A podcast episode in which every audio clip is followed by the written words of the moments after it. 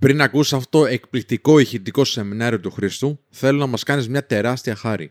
Για να ανέβουμε ακόμη πιο ψηλά στις ακροαματικότητες του Apple Podcast, ανοίγεις την εφαρμογή, πας εκεί πέρα που λέει review, γράφεις ένα θετικό σχόλιο, πατάς αποστολή και βάζεις και 5 αστέρια.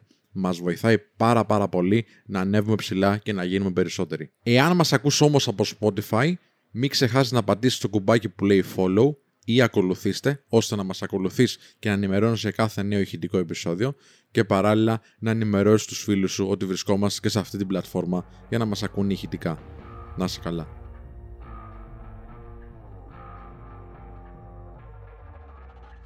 Καλώς όρισες στο πιο εκπαιδευτικό live στο σύμπαν. Μια εκπομπή για την αυτοβελτίωση και το φλερτ που θα σου λύσει με μοναδικό τρόπο τις σημαντικότερες απορίες που είχες ποτέ σε αυτά τα ζητήματα. Μια εκπομπή η οποία συνδυάζει απίστευτα φοβερές γνώσεις με πάρα πολύ καλή παρέα, πολύ γέλιο. Πρεγμένη σανίδα. Πάμε! Καλησπέρα, σας ευχαριστούμε πάρα πολύ για άλλη μια φορά που είσαστε εδώ στην παρέα μας. Εγώ οπότε σήμερα, σε αυτή την τρελή παρέα της βρεγμένης σανίδας, έχω μαζί μου που δεν θα μπορούσε να γίνει η εκπομπή διαφορετικά, το Σπύρο και τον Γκάζιο. Καλησπέρα Σπύρο. Καλησπέρα, καλησπέρα. Κομπλό ήχος λένε Χρήστο. Ωραία, ε, ωραία. Ναι, για, για τώρα, γιατί στη συνέχεια όλο και κάτι θα γίνει. Εντάξει, θα φροντίσει ο Κάζιο γι' αυτό. Ε, είναι απαραίτητο να έχουμε αυτά τα σαμποτάζ, γιατί μόνο στη δική μου εκπομπή γίνεται, μόνο όταν εμφανίζομαι εγώ στο απλά και αντρικά. Δεν ξέρω τι συμβαίνει, γρουσουζόσαυρε, και το κάνεις αυτό το πράγμα. δηλαδή, είναι λες και πώς σε κάποιους ρίχνεις σαλάτι για να φύγουν από το σπίτι, σε μένα μου ρίχνεις τον ήχο. λοιπόν, ελπίζω να είστε όλοι καλά. Ε, θα δώσω πόνο σήμερα, εντάξει, το έχετε καταλάβει. Έχετε προετοιμαστεί ψυχολογικά, φαντάζομαι. Έχετε πάρει τα λεξοτανή σας. Είσαστε ψύχρεμοι, είσαστε ήρεμοι. Έχετε κάνει διαλογισμούς. Έχετε πάρει ωμέγα 3, βιταμίνη C, βαλεριάνα, HTP κλπ. για να χαλαρώσετε. Ελπίζω να μην χαλαρώσετε. Ε, πείτε μου τα νέα, πείτε μου τι κάνετε, παιδιά. Εντάξει, ξέρετε πολύ καλά ότι σιγά σιγά αρχίζει και μαζεύεται η παρέα. Αρχίζουμε και ζεσθενόμαστε λιγάκι για να ζεσταθώ λίγο κι εγώ με τη ροή της κουβέντας, με τη ροή του live, με τη ροή της γνώσης που θέλω να σας μεταφέρω, να αρχίζει να με πιάνει λογοδιάρια και λογοτριάρια και σιγά σιγά αρχίζουμε να παίζουμε μπάλα. Λοιπόν, πείτε μου τι κάνετε. Από Δευτέρα, δεν ξέρω αν το έχετε μάθει, θα το έχετε μάθει φυσικά, εγώ τελευταίως θα μαθαίνω αυτά. Καταργείτε το SMS, έχει να γίνει. Oh, τι έχει να γίνει. Θα βγαίνουμε όλοι σαν τους τρελούς. Εμένα το πρώτο πράγμα που με ενδιαφέρει είναι να μακρύνουν τα μαλλιά μου για να πάω για κούρεμα. Εντάξει. Όπως καταλαβαίνετε, υπάρχουν κάποια σοβαρά προβλήματα που πρέπει να διαχειριστούμε. Και ένα από αυτά είναι και οι τρίχες. Ε, τώρα, πείτε μου τι κάνετε, πείτε μου τα νέα σας. Σαββατόβραδο. Πείτε μου τι κάνετε, πείτε μου τα νέα σας. Έλα, Έλα, πείτε μου, πάμε, πάμε. Στο σπίτι ρε δάσκαλε ήρεμα λέει, εσύ πώς είσαι, ταπεινό χαμομηλάκι. Καλά, αδελφέ μου, καλά. Ο Δημήτρη μόλις γυρίσαμε από δουλειά, η καλύτερη παρέα για χαλάρωση είστε. Φιλιά, γούρι μου. Χαιρετίσματα λέει από κό Τζιμ Μπαλά. Σας αράζουμε εδώ με μπυρίτσα ξηρούς καρπούς. Τα live σας είναι άξια. Ευχαριστούμε. Λοιπόν, ε, ετοιμάζονται λέει να βγάζουν print screen το τι γράψει στον πίνακα. Εδώ το λέει αυτό ο φίλος. Ο... Ποιος το είπε αυτό, Ο Παναθηναϊκός 13. Να σε καλά, αδελφέ μου. Ο Cryptic 15 λέει: Εμένα μου φαίνεται λίγο ασυγχρόνω ο ήχος με το βίντεο. Κάνει ένα refresh, αδερφέ. Γιατί δεν το βλέπουμε αυτό. Μπλουζάρα Σπύρο λέει ο Βασίλειος Ρέτσο. Είναι κουσκόμα, παιδιά. Και εμένα. Και σένα. Καλή είναι και η μπλουζ. Ναι. Περιμένουμε να ακούσουμε τι θα πεις, λέει η Ελένη, η δικιά μας. Σπίτι, σπίτι εδώ με εσάς μαζί, λέει ο Μανώλης. Παρεάρα. Έλα, ε, ξέρουν τα παιδιά εδώ ότι το Σάββατο, sorry, τη Δευτέρα σταματάει το SMS. Το είχαμε μπει και, στα... και στο δελτίο καλών ειδήσεων. Ναι, ναι. Εντάξει, που είναι... Έχει πάει πολύ καλά, δεν ξέρω αν το δες. Δεν το συζητήσαμε. Δελτιάρα. Ναι. Δεν παίζουμε με αυτά. Λοιπόν. Σου πήγαινε η μάσκα. Σε ευχαριστώ, ρε. Σου πήγαινε. ευχαριστώ. Για λάβη ήταν. Πού τη βρήκες, ρε; Του Κάζου ήταν. Ο Κάζος έχει κάτι τέτοια περίεργα. Άμα δεν ταιριάζαμε, θα συμπεθεριάζαμε. Ποιος ξέρει τι μαγειρεύουν σπίτι, ρε φίλε. και έχουν μάσκες. Ή δεν ξέρεις τι γίνεται μετά την τουαλέτα. Γιατί μπορεί να τη φοράνε για να κάνουν αλλαγή βάρδιας. Κατάλαβες, βγαίνει ο ένας από την τουαλέτα, βγαίνει ο άλλος. Μπορεί να θέλει να αποφύγει πυρηνικές αναθυμιάσεις. Τσέρνομπιλ. Ο George Βέλ λέει: Έχω βάλει Monster. Περιμένω να βρέξει ανίδε. Ο Θεόδωρος Θεοδόρου λέει: Πείτε κάτι και για εμά τους 45χρονου, 50χρονου. Ο Ανδρέας λέει: Εμείς ετοιμαζόμαστε να κυνηγήσουμε το Σπύρο για την είδηση που είπε ότι θα σταματήσουν τα live. Ε, Είπαμε τέτοια πράγματα, παιδιά. Είπαμε ότι σκεφτόμαστε έτσι. ε, χαιρετίσματα από Αγρίνιο. Έτσι, να σου Φιλιά πολλά, διαβάσω. φιλιά πολλά. Ευχαριστώ, ρε Σπύρο. Φιλιά Ο πολλά. Θέμης που είναι, ο Θέμης παιδιά την Τετάρτη είναι εδώ, στο απλά και ανδρικά. Α, καλησπέρα από Σέρες ο, Ανέστη, ο Αναστάσιος Ανέστης. Περιμένουμε τα πιτόγυρα, λέει ο Παύλος Καραμπούνας. Ο Και ήχος εμείς. γαμάει. Τι ρολόι έχεις παίξει, λέει ο Πάρης. Παιδιά, κοιτάξτε. Ε, γενικότερα, επειδή προσέχω τα πράγματά μου, ε, το ρολόι που έχω είναι ένα tendence. Πρέπει να το έχω πάνω από 10 χρόνια. και το θυμήθηκα τώρα, το τελευταίο, την τελευταία εβδομάδα. Και το έχω βάλει δύο-τρεις φορές, το έχω βάλει και στα απλά κεντρικά. Ε, να σου πω την αλήθεια, μου ψιλοαρέσει. Βέβαια πρέπει να είναι παλιά μόδα, αλλά ποιος σχέστηκε. Τώρα σιγά μας αρέσει εσένα. Θα Εσύ δεις τώρα σήμερα. μια, μια μεγάλη αύξηση στα tendence στα ρολόγια. από σήμερα. Ε, εντάξει, τσεκάρετε, είναι λίγο μεγάλα, μου αρέσουν τα μεγάλα ρολόγια. Το να έχει κάσα μεγάλη. Αλλά είναι γούστα αυτά, εντάξει. Ωραία, ωραία, πολύ ωραία, πολύ ωραία. Να πω πριν ε, μπούμε σιγά σιγά στη θεματολογία ότι αυτή τη στιγμή έχουμε 750 ανθρώπους που παρακολουθούν το Έλα, πρόγραμμα, ρε. 760. Έλα, ρε. Ανεβαίνει η ομάδα Ομαδάρα, σιγά σιγά, ρε. έτσι. Μπορούμε πιστεύω πριν την πρώτη ώρα να φτάσουμε τους χίλιους. Εννοείται αυτό. Έτσι, δεν ξέρω τώρα αν συμφωνεί ο κόσμος. Φαντάζομαι θα συμφωνήσει. Συμφωνεί ο κόσμος. Και πώς μπορούμε να το κάνουμε αυτό; Είναι εύκολο. μπορούμε. Είναι εύκολο. Για πες. Υπάρχει ένα κουμπάκι που λέει like. Ναι. Και είναι ένα ανθρωπάκι, ένα, ένα χεράκι που είναι έτσι. Πού είναι αυτό; Είναι ακριβώς κάτω το βίντεο. Μάλιστα. Εντάξει, το πατάς αυτό με όλη τη δύναμη. Αυτή τη στιγμή είναι 475. Δηλαδή κάποιοι δεν έχουν κάνει like ακόμα. Αποκλείεται. Ξέρεις, είναι αυτοί οι μωρέ που το βλέπουν στις οθόνες μεγάλες. Και δεν εμφανίζεται πάντα. Οπότε τι θα κάνουν τώρα αυτοί οι άνθρωποι; Θα κάνουν μια προσπάθεια με το τηλεκοντρόλ να το κάνουν και αυτοί το like. Μπράβο. Εντάξει. Εύκολο. Λοιπόν, και όσοι το έχουν ξεχάσει, ε, εντάξει, συμβαίνουν αυτά γιατί ήταν ενθουσιασμένοι να δουν το live μας. Ε, να το πατήσουν τώρα. Λοιπόν, πήγε 500 σιγά σιγά. Πάει. Τε- 506. Ωραία. λοιπόν, επίσης μπορείτε να φωνάξετε τους φίλους σας, ειδικά αυτοί που νιώθετε ότι είναι καλά παιδιά. Θα πρέπει οπωσδήποτε να το δουν αυτό το βίντεο σήμερα. Πώς; Δίπλα ακριβώς από το like υπάρχει το share, το κουμπάκι share. Πατάμε λοιπόν το share, παίρνουμε το link και το κάνουμε στο facebook μας, το δείχνουμε στους ανθρώπους μας, το δείχνουμε στις συνομιλίες μας και οι άνθρωποι σιγά σιγά θα μπαίνουν να γίνουμε πάρα πάρα πάρα πολύ. Και όσοι μας κάνουν tag στο instagram, πάμε στο παπάκι menofstyle.gr, άμα θες κάζιο γράψτε το κάποια στιγμή, παπάκι menofstyle.gr στο instagram, στα stories τους, θα τους κάνουμε και εμείς reshare μετά. Αυτή είναι η τρόπη.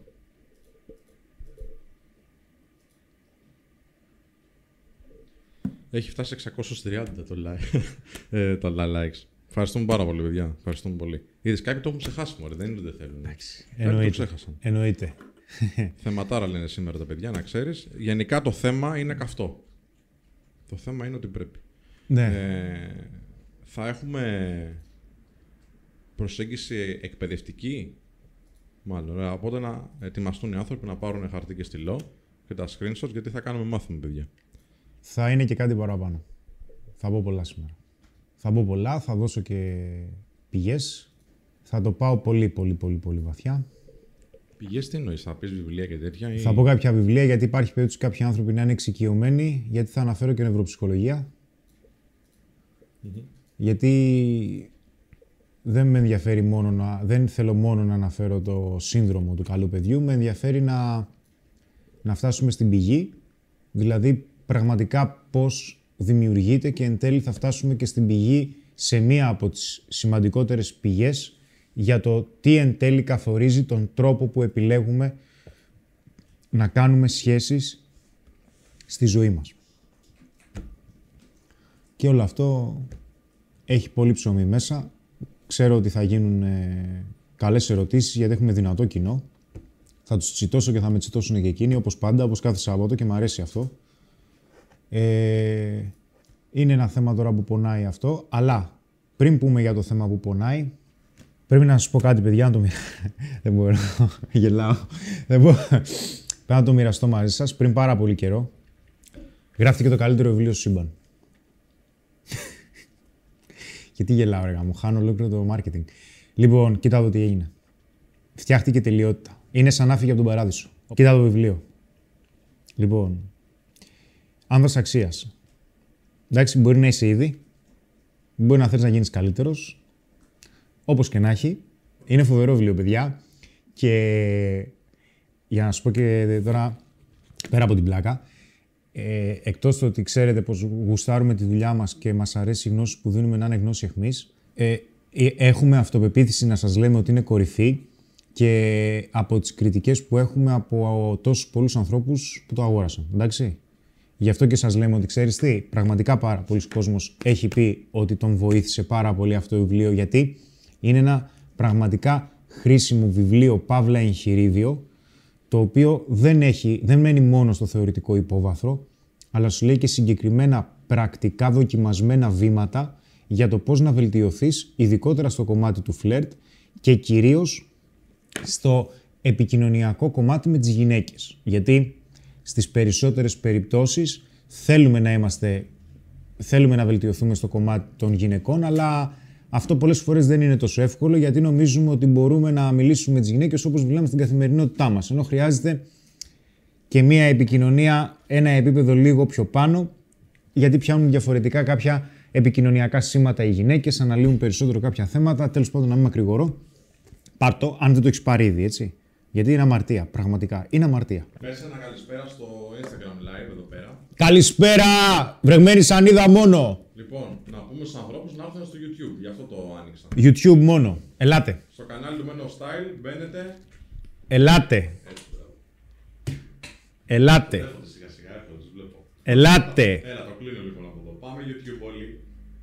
Ελάτε. Καλό παιδί. Λοιπόν, δεν θα σας... Θα, θα ξεκινήσουμε από τα, από τα απλά.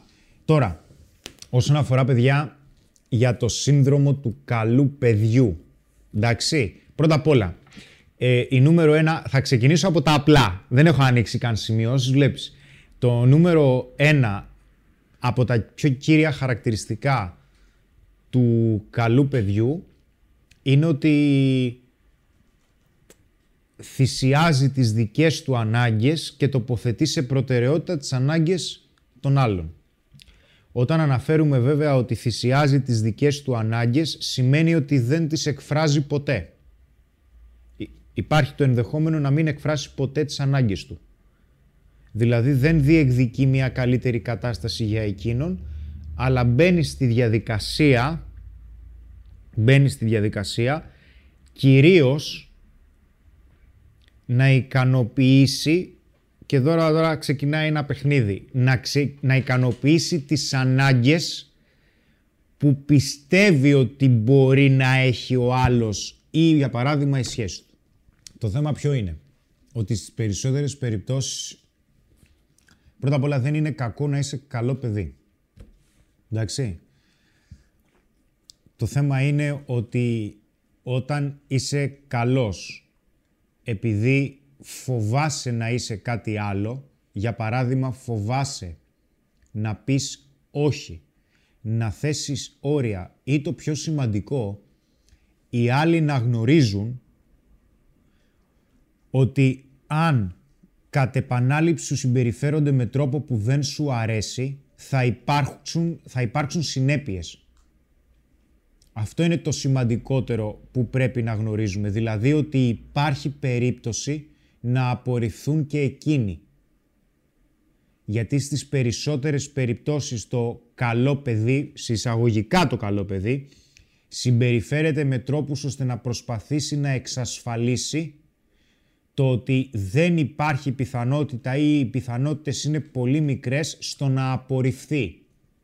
Και με ποιον τρόπο το εξασφαλίζει αυτό, έχοντας κάποιες συμπεριφορές που θα το δούμε αυτό, είναι μηχανισμοί προβολής αξίας, ε, ε, έχοντας κάποιες συμπεριφορές που πιστεύει ότι θα κερδίσει την αποδοχή των άλλων.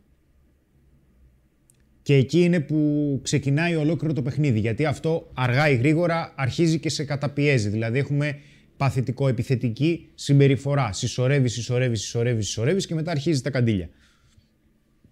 Σκάς, δηλαδή είναι σαν να ανατινάζεται χειροβομβίδα μέσα σου.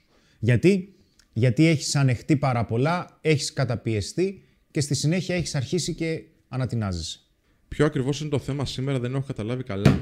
Γιατί ο τίτλος λέει το καλό παιδί. Σύνδρομο καλού παιδιού. Αυτό είναι το θέμα. Πώς καταλαβαίνεις τώρα οι ερωτήσεις, να σου πω μερικές. Ναι, Ε, αν θες να σημειώσεις. Πώς κατα... πώς καταλαβαίνεις ότι είσαι το καλό παιδί. ναι, Εντάξει; εύκολο. Λοιπόν, λέει εδώ ο, ο George Καλάρας. Δεν την εμπιστευόμουν γιατί ήθελα ανοιχτή σχέση ενώ εγώ όχι.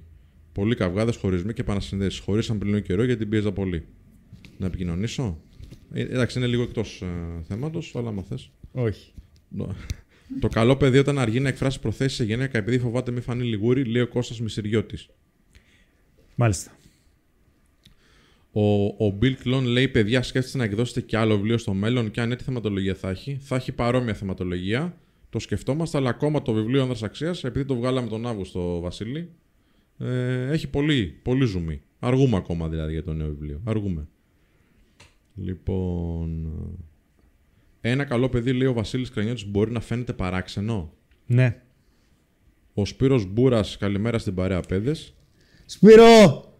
Ο, η Κατερίνα Ρογκάκου λέει το θέμη τον κρύψατε; Ναι, είναι ο πιο ωραίος, γι' αυτό τον κρύβουμε το θέμη. Του βάλαμε stealth mode. είναι αόρατος, είναι εδώ, απλά δεν τον βλέπεις. Τετάρτες ο θέμης, το απλά και ανδρικά.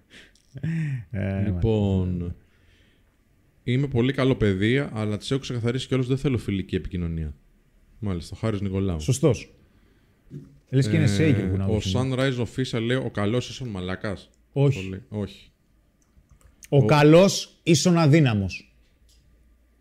Αυτή είναι η διαφορά. Γιατί τη στιγμή που εσύ εκείνη τη στιγμή θέλεις να δείξεις τις προθέσεις σου, λες, ξέρεις κάτι ρε φίλε, υπάρχει περίπτωση να απορριφθώ. Υπάρχει περίπτωση να με πει λιγούρι. Ή υπάρχει περίπτωση, υπάρχει περίπτωση, υπάρχει περίπτωση που αυτό εν τέλει έρχεται και φτάνει σε μία βάση και λες ότι ξέρεις τι, κατά πάσα πιθανότητα δεν θα εκφραστώ γιατί κατά πάσα πιθανότητα θα απορριφθώ επειδή δεν είμαι αρκετός για εκείνη. Και αυτό είναι αδυναμία γιατί; Γιατί δεν ρισκάρεις την απόρριψη. Δεν ρισκάρεις να δεις τι πραγματικά θα συμβεί. Και κάθε φορά που δεν ρισκάρεις να εξερευνήσεις κάτι το οποίο είναι καινούριο για εσένα ή για να δεις τις πραγματικές σου πιθανότητες, γιατί δεν ξέρεις ποτέ για ποιο λόγο απορρίφθηκες. Εντάξει, υπάρχει περίπτωση να απορρίφθηκες λόγω στιγμής, λόγω συνθήκων, λόγω γυναίκας, ε, λόγω εξωτερικής εμφάνισης, λόγω της κατάστασης που βρίσκεται εκείνη τη στιγμή. Αλλά θα πρέπει εκείνη τη στιγμή να πεις ότι ξέρεις τι, εγώ με βάση ποιον τρόπο θέλω να εκφράσω τις προθέσεις σου, με βάση ποιον τρόπο είμαι ευχαριστημένος να διεκδικήσω τη συγκεκριμένη κατάσταση ή να εκφράσω τις προθέσεις σου στη συγκεκριμένη γυναίκα που μου αρέσει. Στις περισσότερες περιπτώσεις αυτό δεν ισχύει. Γιατί δεν ισχύει αυτό; Γιατί όταν μπαίνεις σε μια διαδικασία να πεις ότι ξέρεις τι, θέλω να εκφράσω κάτι το οποίο είναι σημαντικό για εμένα. Αυτό το σημαντικό έχει μια αξία για εσένα, γι' αυτό και θέλεις να το εκφράσεις. Εκείνη τη στιγμή δεν έχει τόσο αξία αυτό που θέλεις εσύ, αλλά έχει περισσότερο αξία αυτό που μπορεί να θέλει ο άλλος ή αυτό που μπορεί να θέλει η γυναίκα. Και λες ότι ξέρεις τι, τι είναι πιο πιθανό; Να έχει μεγαλύτερη αξία για τη γυναίκα ώστε να μην απορριφθώ. Ίσως να μην τις εκφράσω γρήγορα τις προθέσεις μου γιατί θα νομίζει ότι είμαι λιγούρι. Τι σημαίνει ότι είσαι λιγούρι δηλαδή, ότι της είπες ότι σου αρέσει; Μα αυτό δεν είναι το φυσιολογικό. Να της πεις ότι τη βλέπεις με κάποιο τρόπο ότι δεν τη βλέπεις φιλικά. Δηλαδή ότι θα ήθελες να δεις αν θα δουλέψει μία περαιτέρω ερωτική σχέση μαζί σας. Και κάθε φορά που δεν το κάνεις προφανώς, γιατί το κάνεις λόγω φόβου, γιατί δεν θες να απορριφθείς, γιατί αν απορριφθείς θα σε χτυπήσει εκεί που πραγματικά πονάς, γιατί, γι' αυτ- γιατί πολλές φορές λέω ότι η απόρριψη είναι κάτι πάρα πολύ σκληρό. Γιατί υπάρχει περίπτωση να σου υπενθυμίσει τους λόγους για τους οποίους πιστεύεις ότι δεν είσαι αρκετός ή ότι δεν είσαι ελκυστικός. Γι' αυτό πονάει τόσο πολύ η απόρριψη. Γιατί φανερώνει όχι μία αλήθεια η οποία είναι γενική, αλλά φανερώνει την αλήθεια για το τι πιστεύουμε εμείς για τον εαυτό μας. Γιατί αν πιστεύεις ότι είσαι ελκυστικός ή αν πιστεύεις ότι είσαι αρκετός, αν σε απορρίψει μια γυναίκα θα πεις «Οκ, συνέβη, δεν έγινε και κάτι». Αν σε απορρίψει όμως μια γυναίκα και πεις «Γαμώ το, μάλλον με απέρριψε γιατί είμαι, γιατί δεν έχω». Φυσικά αυτό θα σου κάνει, θα έχει περισσότερα αρνητικά αποτελέσματα γιατί η ήδη, η ήδη υπάρχουσα περιοριστική πεποίθηση που έχεις θα πάρει άλλο ένα στοιχείο και θα την ισχυροποιήσει. Και αυτό θα το κουβαλάς και στις επόμενες προσεγγίσεις, στις επόμενες διεκδικήσεις σου. Αυτό είναι το θέμα. Φυσικά κάθε φορά που δεν αναλαμβάνεις ευθύνη και δεν παίρνεις την απόφαση να εκφράσεις προθέσεις, ουσιαστικά τι λες; Δίνεις το πρώτο βήμα στη γυναίκα. Και λες ότι ξέρεις κάτι; Ανέλαβε εσύ. Δώσε μου εσύ το σήμα. Ή μέσα σε εισαγωγικά κάνε εσύ το πρώτο βήμα. Και φυσικά αυτό δεν είναι ελκυστικό. Γιατί; Γιατί μια πολύ ελκυστική συμπεριφορά είναι ότι έχεις την ικανότητα να παίρνεις αποφάσεις και να ρισκάρεις. Γιατί άμα δεν μπορείς να ρισκάρεις στο να διεκδικήσεις μια γυναίκα, που αυτό είναι πολύ μικρό παράδειγμα σε σχέση με τη ζωή, δείχνεις ότι γενικότερα φοβάσαι να ρισκάρεις στο να διεκδικήσεις ακόμα καλύτερα πράγματα για τη ζωή σου. Και πιθανότατα αυτό που κάνεις και αυτή η συμπεριφορά δείχνει και στον άλλον ή για παράδειγμα στη γυναίκα ένα σύνολο συμπεριφορών το οποίο το έχεις και συνολικά στη ζωή σου. Και προφανώς εκείνη τη στιγμή προβάλλεις ένα είδος αδυναμίας. Δεν λέω να πάρεις φόρα και να πέσει το κρυάρι πάνω της και να, πεις, να της πεις: την έπεσα.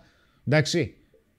Αλλά άλλο να τη βλέπεις, να τη βλέπεις, να τη βλέπεις, να μιλάτε, να μιλάτε, να μιλάτε, να μιλάτε μέσω μηνυμάτων με τον ατελείωτο ή να συναντιέστε για παράδειγμα σε κάποιο κοινό μέρος συνάντησης και να μιλάτε τυπικά και ποτέ να μην τη λες: Να σου πω, να κανονίσουμε για, πάμε, να πάμε για κάνα ποτάκι, να κανονίσουμε να πάμε για κάνα φαγητό. Γιατί; Γιατί εκείνη τη στιγμή λες: Μα ξέρεις τι, αν με απορρίψει, τι θα γίνει μετά; Τίποτα δεν θα γίνει μετά. Έχει αποκαλυφθεί ένα είδος αλήθειας. Το θέμα είναι τι είδους αλήθειας έχει αποκαλυφθεί και πώς θα το διαχειριστείς εσύ.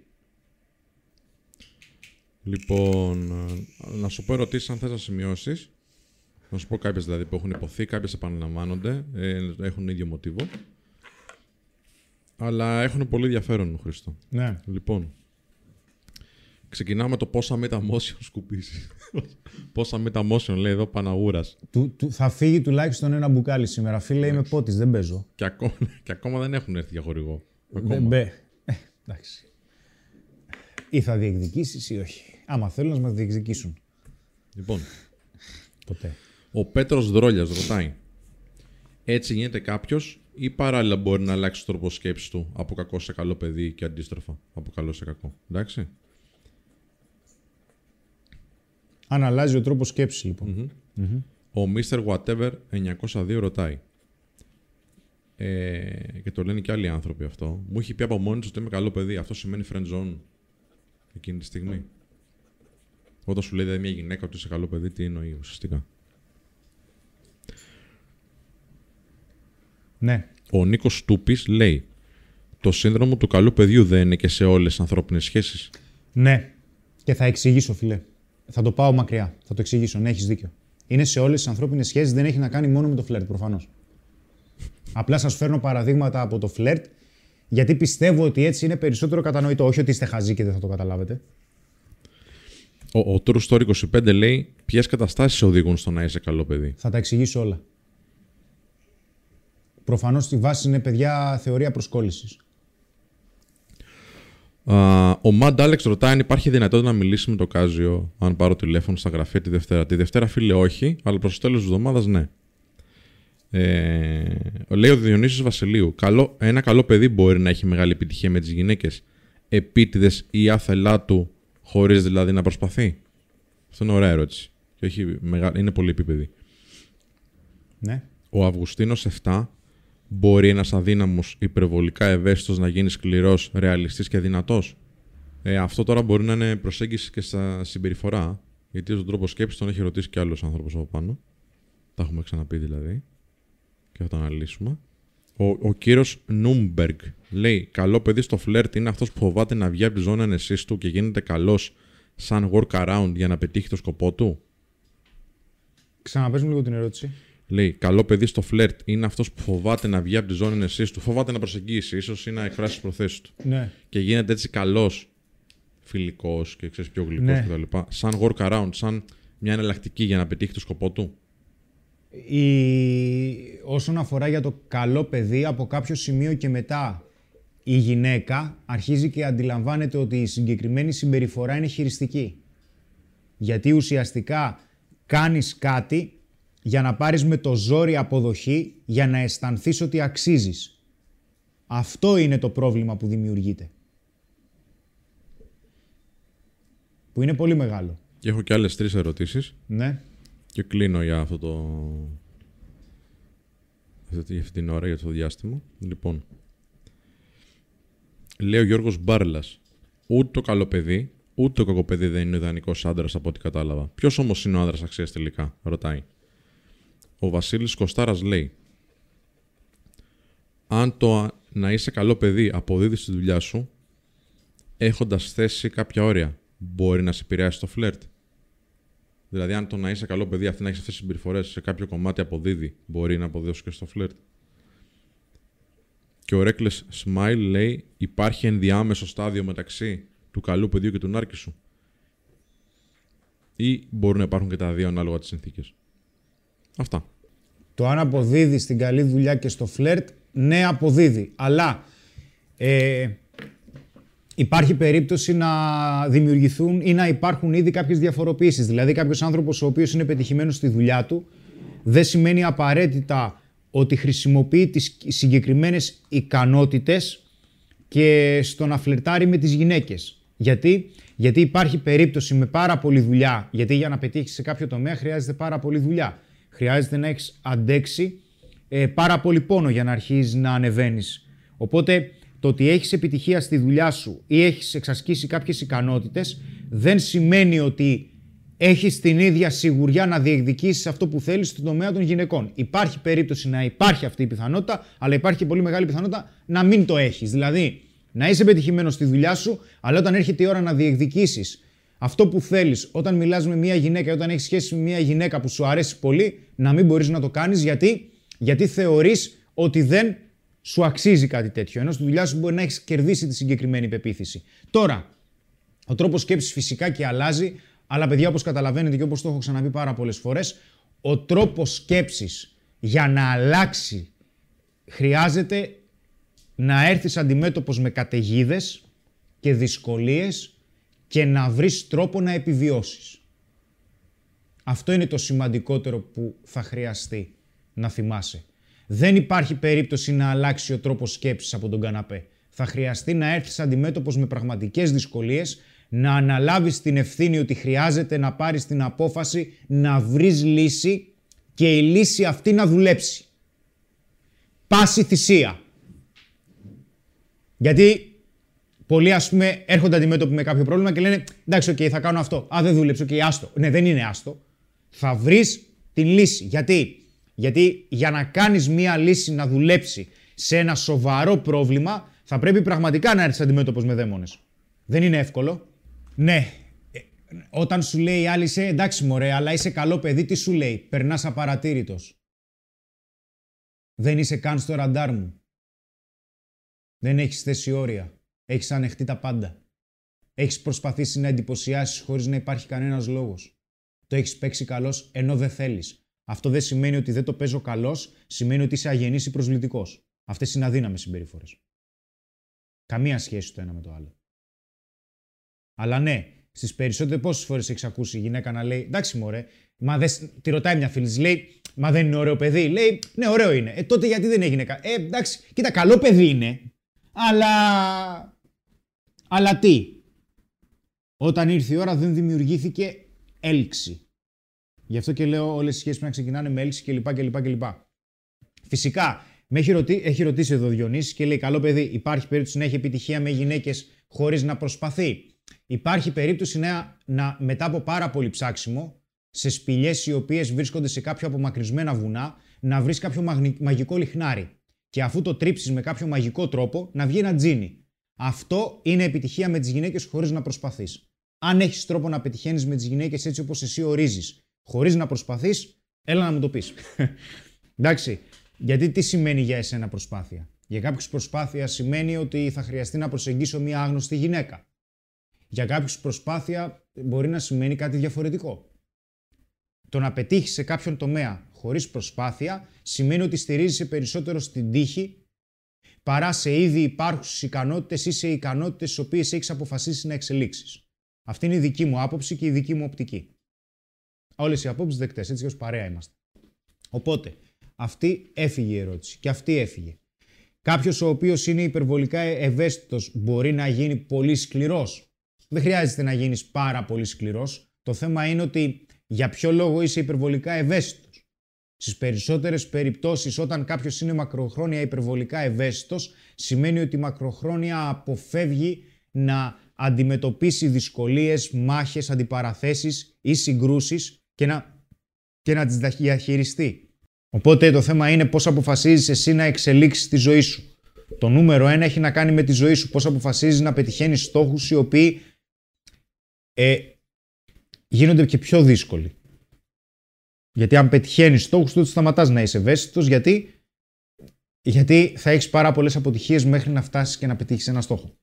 Τώρα, ε, Ποιος είναι ο άνδρας αξίας. Άνδρας αξίας είναι αυτός ο οποίος τα έχει βρει με το παρόν του, το παρελθόν του και ο τρόπος για το, με τον οποίο κοιτάζει το μέλλον του προσφέρει ενθουσιασμό και ταυτόχρονα όσοι μπαίνουν στη ζωή του κερδίζουν και παίρνουν αξία από εκείνον. Αλλά για να γίνει αυτό χρειάζεται να αξίζουν και οι άλλοι με βάση τα δικά του κριτήρια φυσικά. Ε, καλό παιδί και νάρκισσος. Συνήθως αν κάποιος είναι νάρκισσος υπάρχει περίπτωση να πάει στο σούπερ άκρο του καλού παιδιού, ο οποίος είναι αυτός ο οποίος δημιουργεί πολύ μεγάλες σχέσεις αλληλεξάρτητες. Αν και ο Νάρκης το κάνει αυτό, αλλά με διαφορετικό τρόπο. Δηλαδή, συνήθως έχει να κάνει με μια τραυματική εμπειρία ή με, με μια πολύ μεγάλη απόρριψη, την οποία δεν μπόρεσε να τη διαχειριστεί ποτέ, με αποτέλεσμα να του αφήσει ένα κενό και να, γίνει, να, να κυνηγάει υπερβολικά μετά την αποδοχή. Γιατί ο Νάρκησος ε, δεν τον νοιάζει καθόλου πώς αισθάνονται οι άλλοι. Ενώ το το, με το σύνδρομο του καλού παιδιού, νοιάζεσαι υπερβολικά για το τι μπορεί να σκεφτούν οι άλλοι για εσένα και προσπαθείς να κάνεις τα πάντα για να αποτρέψεις τους άλλους στο να μην σχηματίσουν αρνητική άποψη για εσένα. Οπότε ναι, φυσικά σε πάρα πολλές περιπτώσεις και το καλό παιδί μπορεί να γίνει νάρκισσος. Γιατί μερικές φορές αυτά, γιατί το συζήταγα εχθές, ε, ε, αυτά δεν έχουν πολύ μεγάλη διαφορά. Γιατί έχει να κάνει και με τον τύπο της προσκόλλησης που θα το δούμε στη συνέχεια. Γιατί υπάρχει περίπτωση να βλέπεις κάποιον άνθρωπο ο οποίος είναι σκυλί μαύρο στη δουλειά του ή στους υπαλλήλους του είναι πάρα πολύ αυστηρός και να λες ρε φίλε αυτός εδώ πέρα έρχεται στη δουλειά και μας πεθαίνει και μόλις πάει σπίτι του τρώει παντόφλα τη γυναίκα του. Δηλαδή τι γίνεται, πατιέται κάποιος διακόπτης; Όχι. Αλλά στον συγκεκριμένο τομέα της δουλειάς έχει μάθει να είναι προς τον Άρκισος. Ενώ στο κομμάτι που έχει να κάνει με τις πιο προσωπικές ερωτικές σχέσεις είναι περισσότερο καλό παιδί και εξαρτημένος. Και απάντησα σε όλες τις ερωτήσεις. Έχω πάρα πολλές ακόμα. Ε, Καλά. Αρχικά να πούμε το εξής Χρήστο ότι αρέσει πάρα πολύ στους ανθρώπους που παρακολουθούν ότι κάνεις και σε ερωτήσεις και συμμετέχουν και αλληλεπιδρούν. Λοιπόν, είναι, είναι πάρα πολλές ερωτήσεις, δηλαδή δημιουργείται πάρα, πάρα πολύ μεγάλη επίδραση τώρα εδώ πέρα. Έχω σημειώσει κάποιες, όποτε είσαι έτοιμος μου λες. Λοιπόν, είναι πάρα πολλές γυναίκες μέσα και φυσικά άντρες. Παιδιά, δεν έχει να κάνει με άντρα ή γυναίκα. Δεν έχει να κάνει με φίλο το σύνδρομο του καλού παιδιού. Εντάξει, μην μπερδευόμαστε. Ακούστε να δείτε, παιδιά. Ξέρετε πάρα πολύ καλά πόσο σας γουστάρω και πόσο γουστάρω αυτή την παρέα. Ξέρετε πάρα πολύ καλά πόσο πολύ μου αρέσει να απαντάω στις ερωτήσεις σας και να εμβαθύνω από αυτές.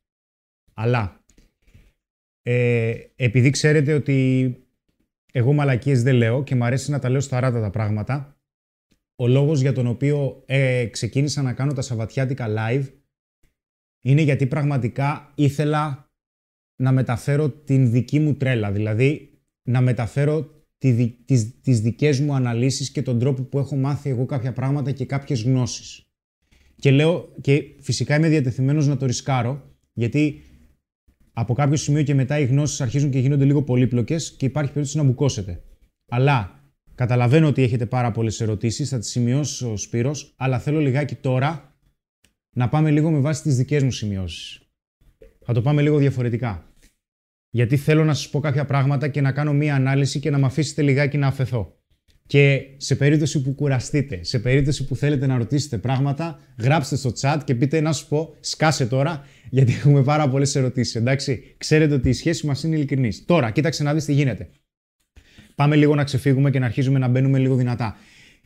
Τα, τα, τα, στο σύνδρομο του καλού παιδιού, τα καλά παιδιά ακολουθούν κάποιους κανόνες. Έχουν κάποιους νοητικούς κανόνες, το οποίο οι νοητικοί κανόνες αυτοί είναι κάποια νοητικά μοντέλα, τα οποία κυρίως έχουν δημιουργηθεί με βάση την αλληλεπίδραση που είχαν με τους γονείς τους μέχρι κάποια ηλικία που μετά αυτά άρχισαν να συσσωρεύονται σε συγκεκριμένα τμήματα του εγκεφάλου. Αυτοί οι κανόνες τους αποτρέπουν να εκφράσουν ευθέως ανάγκες, συναισθήματα, αλλά και κυρίως κάποια προσωπικά προβλήματα, γιατί θεωρούν ότι τα προβλήματά τους, για παράδειγμα, όταν τα αναφέρουν, δεν έχουν θέση στο τραπέζι, ότι είναι υποχρεωμένοι να ακούν μόνο τα προβλήματα των άλλων και σώνει και καλά να προσφέρουν μία λύση. Γιατί από κάποιο σημείο και μετά το καλό παιδί, το πολύ καλό άτομο αρχίζει και εξαρτάται από τον άλλον. Και σου λέω εδώ ότι γιατί, γιατί εξαρτάσαι από την αποδοχή του άλλου, έτσι, ενώ δεν το θέλεις, αλλά το κάνεις γιατί έτσι προσπαθείς να ελέγξεις τη συμπεριφορά του άλλου,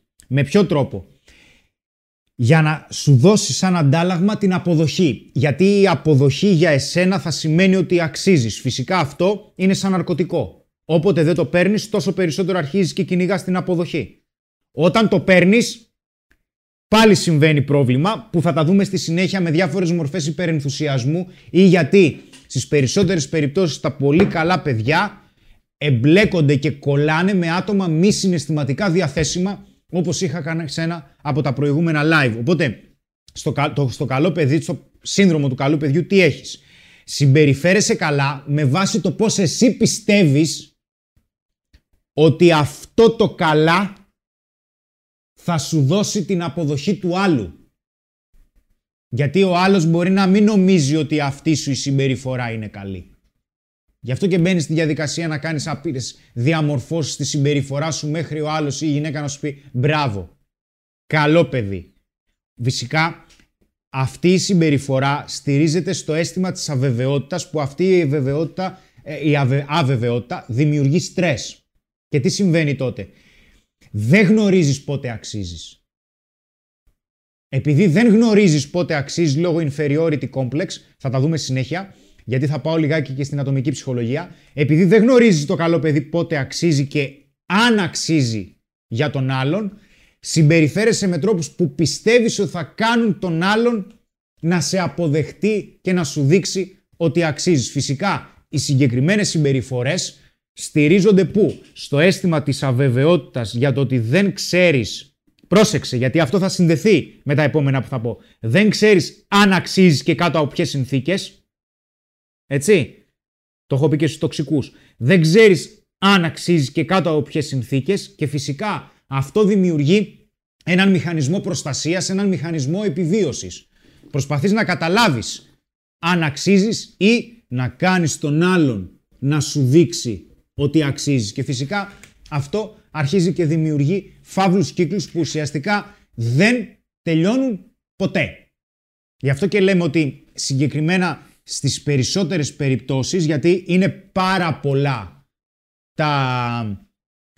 Είναι πάρα πολλά τα χαρακτηριστικά στο σύνδρομο του καλού παιδιού, γιατί μπορεί να έχεις και συμπεριφορές οι οποίες να σου βγαίνει εκδίκηση, να σου βγαίνει ότι θα δεις τι θα πάθει ο άλλος, επειδή μου συμπεριφέρθηκε έτσι, έχουμε passive aggressive. Αλλά στην, στις περισσότερες περιπτώσεις και στο ψάξιμο που έχω κάνει, η βάση συμπεριφο...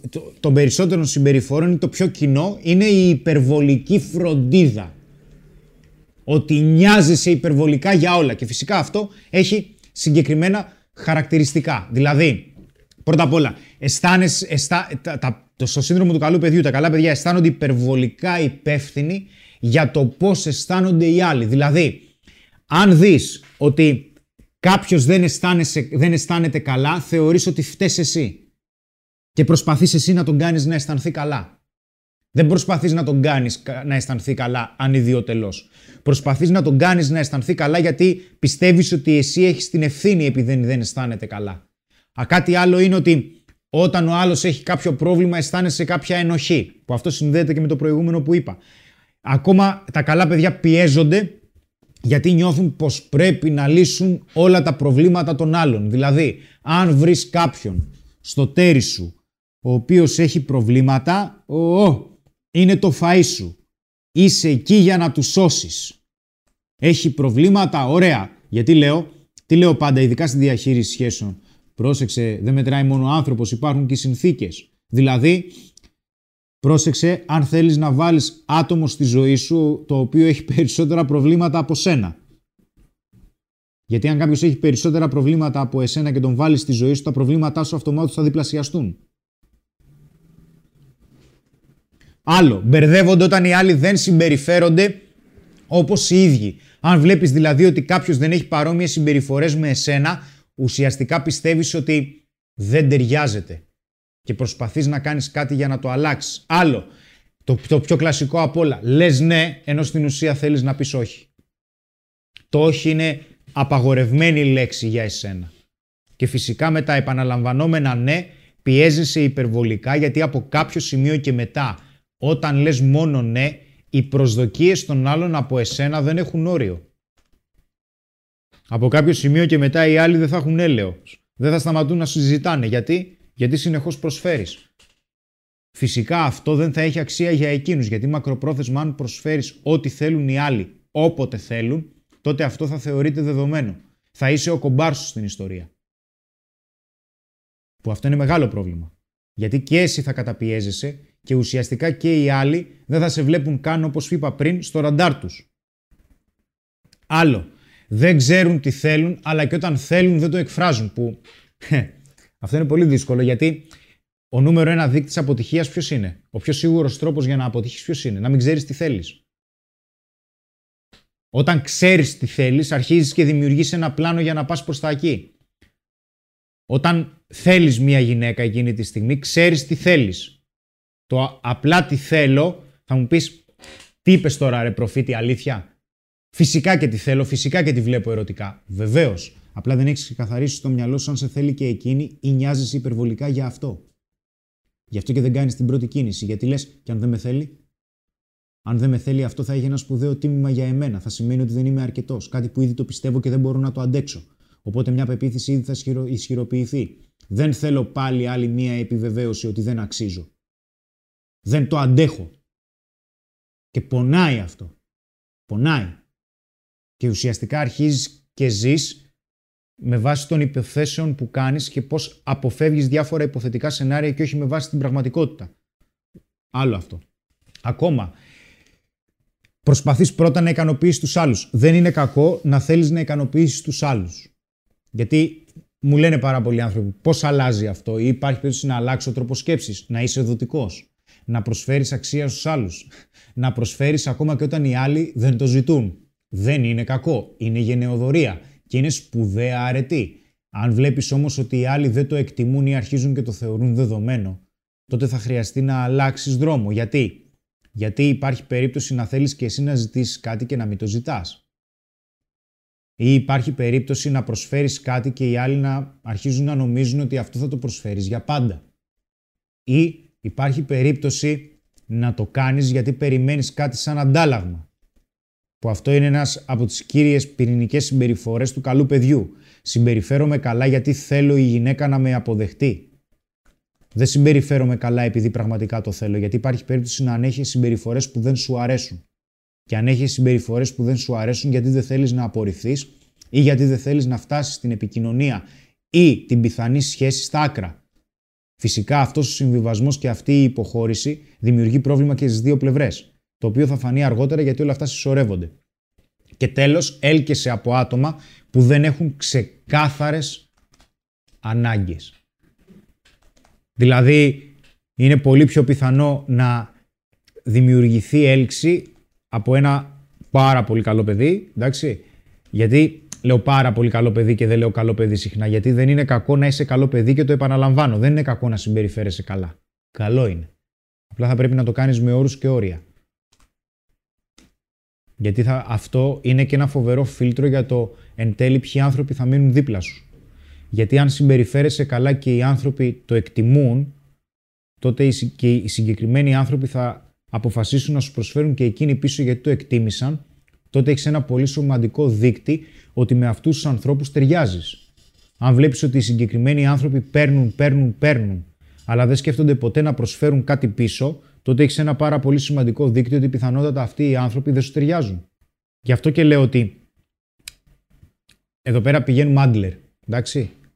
Άλφρεντ Άντλερ, που είναι ένας, αν όχι ο πατέρας της ατομικής ψυχολογίας, ο οποίος σου λέει ότι αρχικά όλοι γεννιόμαστε με με ένα κόμπλεξ κατωτερότητας, όλοι μας, το οποίο το ονομάζει inferiority complex, που ουσιαστικά έχει κάποια στάδια το, το κόμπλεξ κατωτερότητας. Το πρώτο και το, ο πυρήνας του είναι το primary inferiority, δηλαδή η πρωτογενής κατωτερότητα, που τι είναι ότι έχει να κάνει με τα είδη της προσκόλλησης και με το πώς μεγαλώσαμε. Αν για παράδειγμα έχει γονείς οι οποίοι υπήρχε έλλειψη φροντίδας, προσοχής, ήταν πάντα ανικανοποίητοι ή η προσοχή και η φροντίδα που έπαιρνες δεν την έπαιρνες όποτε τη ζητούσες, δηλαδή ήταν απρόβλεπτη, τότε άρχις, αυτό αρχίζει να στείνει τα, τα πρώτα, τα θεμελιώδη νοητικά μοντέλα της, της πρωτογενούς κατωτερότητας. Γιατί τότε θα αρχίζεις να...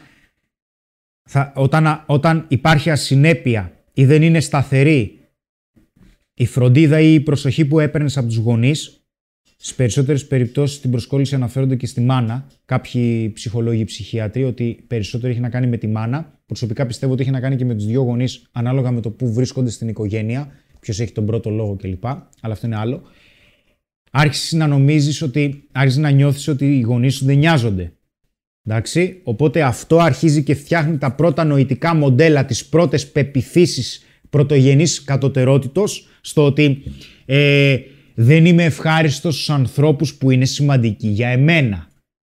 Δεν αξίζω ε, να με φροντίζουν. Δεν θα πάρω αποδοχή αν είμαι ο εαυτός μου.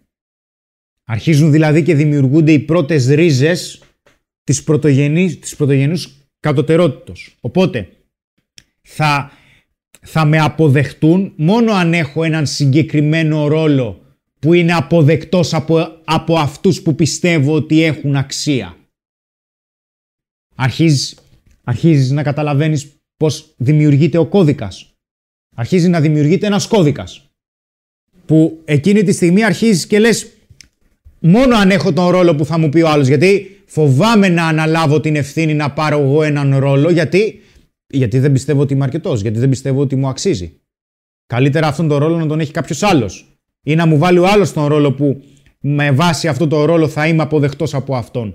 Και έτσι λοιπόν δημιουργούνται οι ρίζες για ανάγκη για αποδοχή και αναγνώριση που προφανώς η βάση σε αυτή την περίπτωση είναι ο τύπος της αγχώδους, η αγχω, ναι, της αγχώδης προσκόλλησης. Που είναι συγκεκριμένος τύπος. Εντάξει, γιατί η αγχώδη προσκόλληση ε, χωρίζεται σε δύο. Αλλά αυτό, αυτές οι ρίζες του αισθήματος κατωτερότητος έχουν κάποια, αρχίζουν και βγάζουν κάποιες, κάποιους καρπούς. Αυτοί οι καρποί ποιοι είναι; Δεν εκφράζεις ανάγκες. Οι ανάγκες του άλλου είναι πιο σημαντικές από εσένα και η προτεραιότητά σου είναι να ικανοποιηθούν πρώτα οι ανάγκες του άλλου και όχι οι δικές σου. Νούμερο 2. Θυσιάζεσαι για να μην πληγώσεις τους άλλους. Είναι καλύτερο να μην πληγωθούν οι άλλοι παρά εσύ. Ε; Τρίτον, προσπαθείς να αλλάξεις ή να φτιάξεις τους άλλους ή ελπίζεις ότι κάποια στιγμή οι άλλοι θα σου δώσουν το ξεροκόμματο που σου αξίζει, το οποίο δεν θα συμβεί. Θα συμβεί κατά τύχη. Εκεί είναι που δημιουργείται το πρόβλημα. Γι' αυτό και λέμε ότι συνήθως τα πολύ καλά παιδιά έλκονται από άτομα που δεν μπορούν να ικανοποιήσουν τις ανάγκες τους ή ικανοποιούν τις ανάγκες τους και τους προσφέρουν αποδοχή με μη προβλέψιμο τρόπο και εκεί κολλάς. Δηλαδή έρχεται ο άλλος ή η άλλη και σου λέει Ω, είσαι Θεός, είσαι Θεά. Και εσύ τι κάνεις; Λες, επιτέλους, κάποιος αναγνώρισε την αξία μου γιατί αυτό έρχεται και σε χτυπάει ακριβώς το αίσθημα της κατωτερότητας τη πρωτογενούς. Γιατί έχουμε και secondary inferiority, αλλά fuck it. Εκείνη τη στιγμή λοιπόν αρχίζεις και λες, επιτέλους, κάποιος αναγνώρισε ότι αξίζω. Και τι κάνεις; Αρχίζεις και προσφέρεις το υπερδιπλάσιο. Σου δίνει υπερενθουσιασμό ο άλλος ή άλλη. Εσύ δίνεις τριπλάσιο υπερενθουσιασμό και επενδύεις απίστευτα. Και ξαφνικά ο άλλος έρχεται και σου λέει: Απομακρύνομαι και χάνεται ο κόσμος κάτω από τα πόδια σου. Και κυνηγάς πάλι να πάρεις αυτόν τον ενθουσιασμό για να επιβεβαιώσεις ότι αξίζεις. Γι' αυτό και οι δύο πυλώνες ουσιαστικά που έχουν να κάνουν και με την αλληλεπίδρασή μας με τους άλλους, που είναι οι νέοι καρποί, έτσι, είναι ότι συνεχώς αναρωτιέσαι αν συνεχίζεις να τη αρέσεις ή να του αρέσεις ή συνεχώς βρίσκεσαι σε μία ανασφάλεια για το αν θα σε αφήσει ή όχι. Αυτά είναι μέχρι τώρα το, το κεφάλαιο 1, τα απλά. Με συγχωρείτε τώρα που πήγα ασταμάτητα, αλλά έπρεπε αυτά να τα πω για να τεθούν οι πρώτες βάσεις για να ξέρετε κι εσείς τι θα ρωτήσετε, γιατί κάποια μπορεί να τα απάντησα ήδη. Μη σταματάς να μιλάς. Πολύ καλή ανάλυση, μπράβο φίλο Black Wolf. Πιστεύω ότι θα σας απαντήσω, παιδιά, σε όλες τις ερωτήσεις, γιατί θα το πάω όσο πάει. Όσο πάει. Εντάξει. Από κάποιο σημείο και μετά δηλαδή θα πρέπει να πω μόνο για νευρολογία. Ο Resurrection S90 λέει πολύ καλός. Ε, αν το τονίζουμε όμως βέβαια το πώς δημιουργήθηκε ένα πρόβλημα, δεν κάνουμε focus στο πώς να το λύσουμε. Θα πούμε και λύσεις, φίλε. Είμαστε γενικά πολύ πρακτικοί άνθρωποι. Λοιπόν, έχω, έχω πάρα πολλές ερωτήσεις. Δεν ξέρω αν θες να σημειώσεις κάποιες. Ε, θέλω να μείνω λίγο. Δεν θες. θέλω να μείνω λίγο στο, σε κάτι που είπε ένα παλικάρι, γιατί εμένα μου αρέσουν, ε, μα- μου αρέσουν αυτά. Μου αρέσουν αυτές οι ποιοτικές διαφωνίες, γιατί έτσι γίνεται σε μια ποιοτική παρέα που λέει συγκεντρωνόμαστε μόνο στο πώς δημιουργήθηκε το πρόβλημα. Κοίταξε να δεις. Λέει συγκεντρωνόμαστε στο πώς δημιουργήθηκε το πρόβλημα. Προφανώς και συγκεντρωνόμαστε στο πώς δημιουργήθηκε το πρόβλημα. Γιατί; Γιατί τότε μπορείς να ξέρεις τον πυρήνα του ζητήματος. Γιατί τα ίδια μοτίβα τα οποία δημιουργήθηκαν στο παρελθόν συνεχίζουν και σε κυνηγάνε μέχρι τώρα. Ο σκοπός είναι να δεις ένα μοτίβο συμπεριφοράς. Μα αυτός είναι ο σκοπός. Για, για αυτό το λόγο κάνω. Γιατί είναι καλή ερώτηση. Ή είναι καλό σχόλιο, καλή δήλωση. Γι' αυτό το λόγο το κάνω. Γιατί αν παρατηρήσεις ένα μοτίβο συμπεριφοράς, γιατί ανέφερα για ποιες συμπεριφορές, αν αρχίζεις και παρατηρήσεις ότι υπάρχει ένα μοτίβο νοοτροπίας και τρόπου σκέψης, τότε έχεις αρχίσει και, δεις, και βλέπεις τι χρειάζεται να αλλάξεις. Αν δεν ξέρεις πού είναι το πρόβλημα, δεν μπορείς να δημιουργήσεις και τη λύση. Το να σου πω εγώ, ωραία, οκ, την επόμενη φορά που θα σου πει κάποιος κάτι που δεν σου αρέσει, πες του ξέρεις κάτι. Αυτό που λες δεν μου αρέσει, δεν συμφωνώ. Μμ, Οκ. Συγχαρητήρια. Όχι. Το θέμα είναι να καταλάβεις πού βρίσκεται ο πυρήνας του προβλήματος, γιατί μόνο τότε θα μπορέσεις να συνειδητοποιήσεις ποιες είναι οι συμπεριφορές που θα επαναλάβουν πάλι τα ίδια προβλήματα. Γιατί τότε μπορείς να τα αποφύγεις. Γιατί αλλιώς θα, θα πέφτεις πάλι στα ίδια μοτίβα σχέσεων. Αλλά μαζί σου. Ε, πάμε λίγο σε ερωτήσεις, Σπυρό. Ε, Λέει ο Σταμάτης Φας. Είναι το καλό παιδί και ο Νάρκη ω διόψη του ίδιου νομίσματο. Τώρα μπορεί κάποια να τα έχεις πει, αλλά εγώ τα έχω σημειώσει. Σε οπότε- κάποιες περιπτώσεις είναι. Όχι σε όλες. Λέει ο Σπύρος GR, ποια χαρακτηριστικά του καλού παιδιού πρέπει να υιοθετήσεις και ποια του κακού; Δεν θα πρέπει να έχεις χαρακτηριστικά κακού παιδιού. Τα χαρακτηριστικά του καλού. Τα είπα, βλέπεις. Τα χαρακτηριστικά του καλού παιδιού που χρειάζεται να υιοθετήσεις ποια είναι; Ότι συμπεριφέρεσαι καλά στους άλλους, ότι είσαι δοτικός και γενναιόδωρος. Αλλά θα χρειαστεί να δημιουργήσεις μια υγιή αλληλεπίδραση, ότι από κάποιο σημείο και μετά θα πρέπει να συνειδητοποιήσεις ότι σου αξίζουν κάποια πράγματα και πρέπει να τα έχεις. Ότι σου αξίζουν κάποιες συμπεριφορές και πρέπει να τις έχεις. Θα σου δώσω ένα πολύ απλό παράδειγμα. Εσύ, για παράδειγμα, είσαι άνθρωπος που σέβεται και μιλάς πάντα με ευγένεια. Είναι χαρακτηριστικό καλό παιδιού; Είναι χαρακτηριστικό ποιοτικού ανθρώπου; Φυσικά και είναι. Και ξαφνικά αρχίζεις και συναναστρέφεσαι με μια γυναίκα σε ερωτικό επίπεδο, που δεν έχει να κάνει με το φίλο, το φέρνω σαν παράδειγμα. Και βλέπεις ότι η συγκεκριμένη γυναίκα είναι αγενής. Αλλά το ανέχεσαι γιατί φοβάσαι μη σε χωρίσει. Όχι. Εκείνη τη στιγμή δεν θα γίνεις κακό παιδί. Τι σημαίνει να γίνεις κακό παιδί; Εκείνη τη στιγμή αυτό που χρειάζεται να κάνεις ποιο είναι; Εκείνη τη στιγμή θα χρειαστεί να αρχίζει να θέτει όρου και να πεις ότι ξέρεις κάτι, συγκεκριμένη συμπεριφορά δεν μου αρέσει. Και γιατί δεν σου αρέσει κάτι, Γιατί πιστεύεις ότι δεν σου αξίζει, γιατί πιστεύεις ότι σου αξίζει κάτι καλύτερο; Αυτό είναι μια συνειδητοποίηση που θα πρέπει να έρθει από μέσα σου.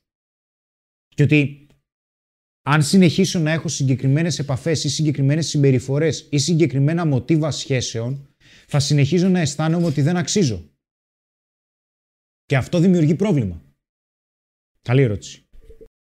Λέει εδώ Τζίμα 8, δεν ξέρω αν θα μπορείς να το εισάγεις κάπως ή αν θα το πεις. Ε, Χρήστο, σε παρακαλώ, εξήγησέ μας για τη σχέση αλληλεξάρτηση του Νάρκη σου. Αν συνδέεται κάπως και μπορείς να το αναλύσεις, καλώς. Ο Νάρκησο δεν δημιουργεί σχέσεις αλληλεξάρτηση. Τις δημιουργεί μετά από όταν γίνει κάτι τραυματικό. Ουσιασ... Ουσιαστικά ο Νάρκησο δεν νοιάζεται για τα συναισθήματα των άλλων ή για τις ανάγκες των άλλων. Νοιάζεται μόνο για τον εαυτό του. Λέει εδώ ένα σχόλιο GRGR, δεν θέλει απάντηση, απλά είναι ε, κάτι που ίσως θέλει να σου το μεταφέρω. Ναι. Ότι δεν θέλω απάντηση. Λέει, νομίζω όμως στις μικρές ηλικίες έχει αποτυχία το καλό παιδί. Οι πιο μεγάλες ηλικίες όταν καταλαβαίνουν ότι τράβηξα λίγο το πράγμα χρονικά, τα θέλουν τα καλά παιδιά. Όχι. Δεν έχει να κάνει με την ηλικία. Καλό. Γιατί; Δεν είπα να είσαι κακό παιδί. Αλλά όσο περισσότερο οι άλλοι, όσο περισσότερο μια γυναίκα καταλαβαίνει ότι είσαι διατεθειμένος να ανεχτείς πράγματα που δεν σου αρέσουν, αρχίζει και σε θεωρεί αδύναμο και η έλξη πέφτει. Γιατί αρχίζει και λέει, όπα, εγώ στα δύσκολα σε ποιον θα στηριχτώ. Αν φοβάται να εκφράσει τι ανάγκες μου σε μένα, όταν έρθει μια πολύ μεγάλη δυσκολία, τι θα, τι θα κάνει; Πώς θα διεκδικήσει; Πώς θα επιβιώσει; Και η έλξη πέφτει. Απλά στις μικρότερες ηλικίες υπάρχει περίπτωση η έλξη, να, η έλξη να πέφτει πολύ πιο γρήγορα. Καλό. Ε, το περίμενα θα έχουμε καλές ερωτήσεις. Ναι, εντάξει, είναι, είναι πολύ καλές ερωτήσεις. Τώρα, εγώ σου λέω πολύ λίγες από αυτές που έρχονται, έτσι. Λοιπόν, απλά είναι για κάποιες που είναι κοντινές. Γι' αυτό σου λέω αυτές που νομίζω ότι έχουν το ίδιο μοτίβο.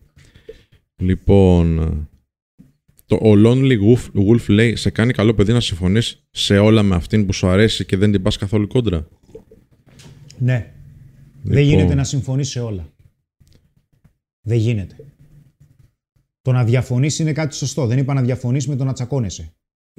Η, τσα... η επαναλαμβανόμενη τσακωμή και εντάσεις σε μια σχέση δεν δουλεύουν. Σημαίνει ότι κάτι δεν πάει καλά στην επικοινωνία σας ή στο που ταιριάζετε. Ο Αντώνης Β λέει: Συνδέεται το σύνδρομο του καλού παιδιού με την αναποφασιστικότητα. Ναι. Ναι. Ο, ο Δημήτρης Αντ λέει: Μπορεί ένα καλό παιδί να είναι παράλληλα ελκυστικό; Ναι. Απλά πε- θα πρέπει να θέτεις όρια. Μπορείς να είσαι ελκυστικός. Αλλά στις περισσότερες φορές τα καλά παιδιά προσφέρουν, προσφέρουν, προσφέρουν και αυτό συμβαίνει λόγω ανασφάλειας. Αν θέλεις να προσφέρεις και να φερθείς καλά, να συμπεριφέρεσαι, να συμπεριφέρεσαι καλά. Αλλά αν συμπεριφέρεσαι καλά για να πάρεις κάτι πίσω, αυτό αργά ή γρήγορα θα αρχίζει να ρίχνει την έλξη. Γιατί και η γυναίκα θα το καταλάβει. Θα σου πει: Ο λόγος που το κάνεις δεν είναι αυτός. Ο λόγος που το κάνεις είναι γιατί με βλέπεις ερωτικά. Θέλεις να πάρεις κάτι. Θέλεις να πάρεις σεξ. Οπότε γι' αυτό το λόγο μου συμπεριφέρεσαι καλά. Γι' αυτό το λόγο δεν μου λες όχι.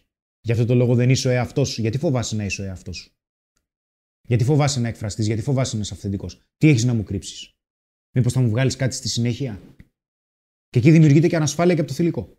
Πάμε να απαντήσουμε σε ερωτήσεις γιατί μετά θα χοντρίνει κι Ναι, άλλο. Jerry GR, γιατί όλες οι κοπέλες λένε ότι θέλουν ένα καλό παιδί, αλλά πολλά καλά παιδιά είναι στο ράφι; Πολύ καλή ερώτηση. Ε, οι συγκεκριμένες γυναίκες, οι συγκεκριμένες γυναίκες, υπάρχουν κάποιες γυναίκες που το λένε. Ε, γιατί. Γιατί.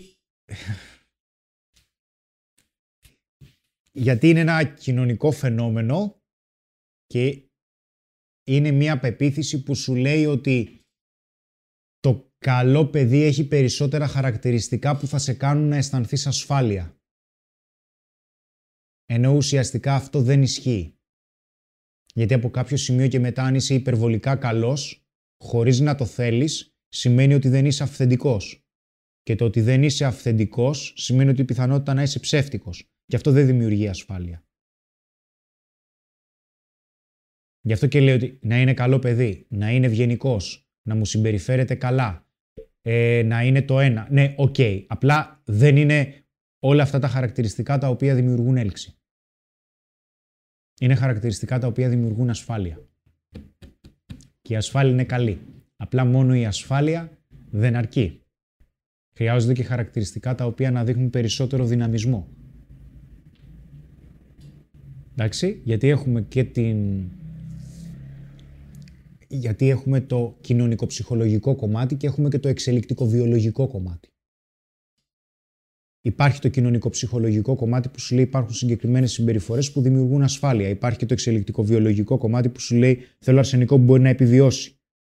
Θέλω αρσενικό που όταν δει την τίγρη δεν θα με βάλει μπροστά στην τίγρη, παρόλο που αυτό μπορεί να είναι πανέξυπνο γιατί θα, εσύ θα ζήσεις. Θέλω να μπορεί όταν θα έρθει η ώρα να προστατεύσει και εμένα και τα παιδιά. Πώς θα προστατεύσει εμένα και τα παιδιά όταν εξαρτάται από μένα, Όταν εξαρτάται από δικές μου αποφάσεις. Όταν θα έρθει η τίγρη, τι θα πει; Ε, να σου πω, τι λες να κάνουμε, δεν θα έχουμε χρόνο τότε.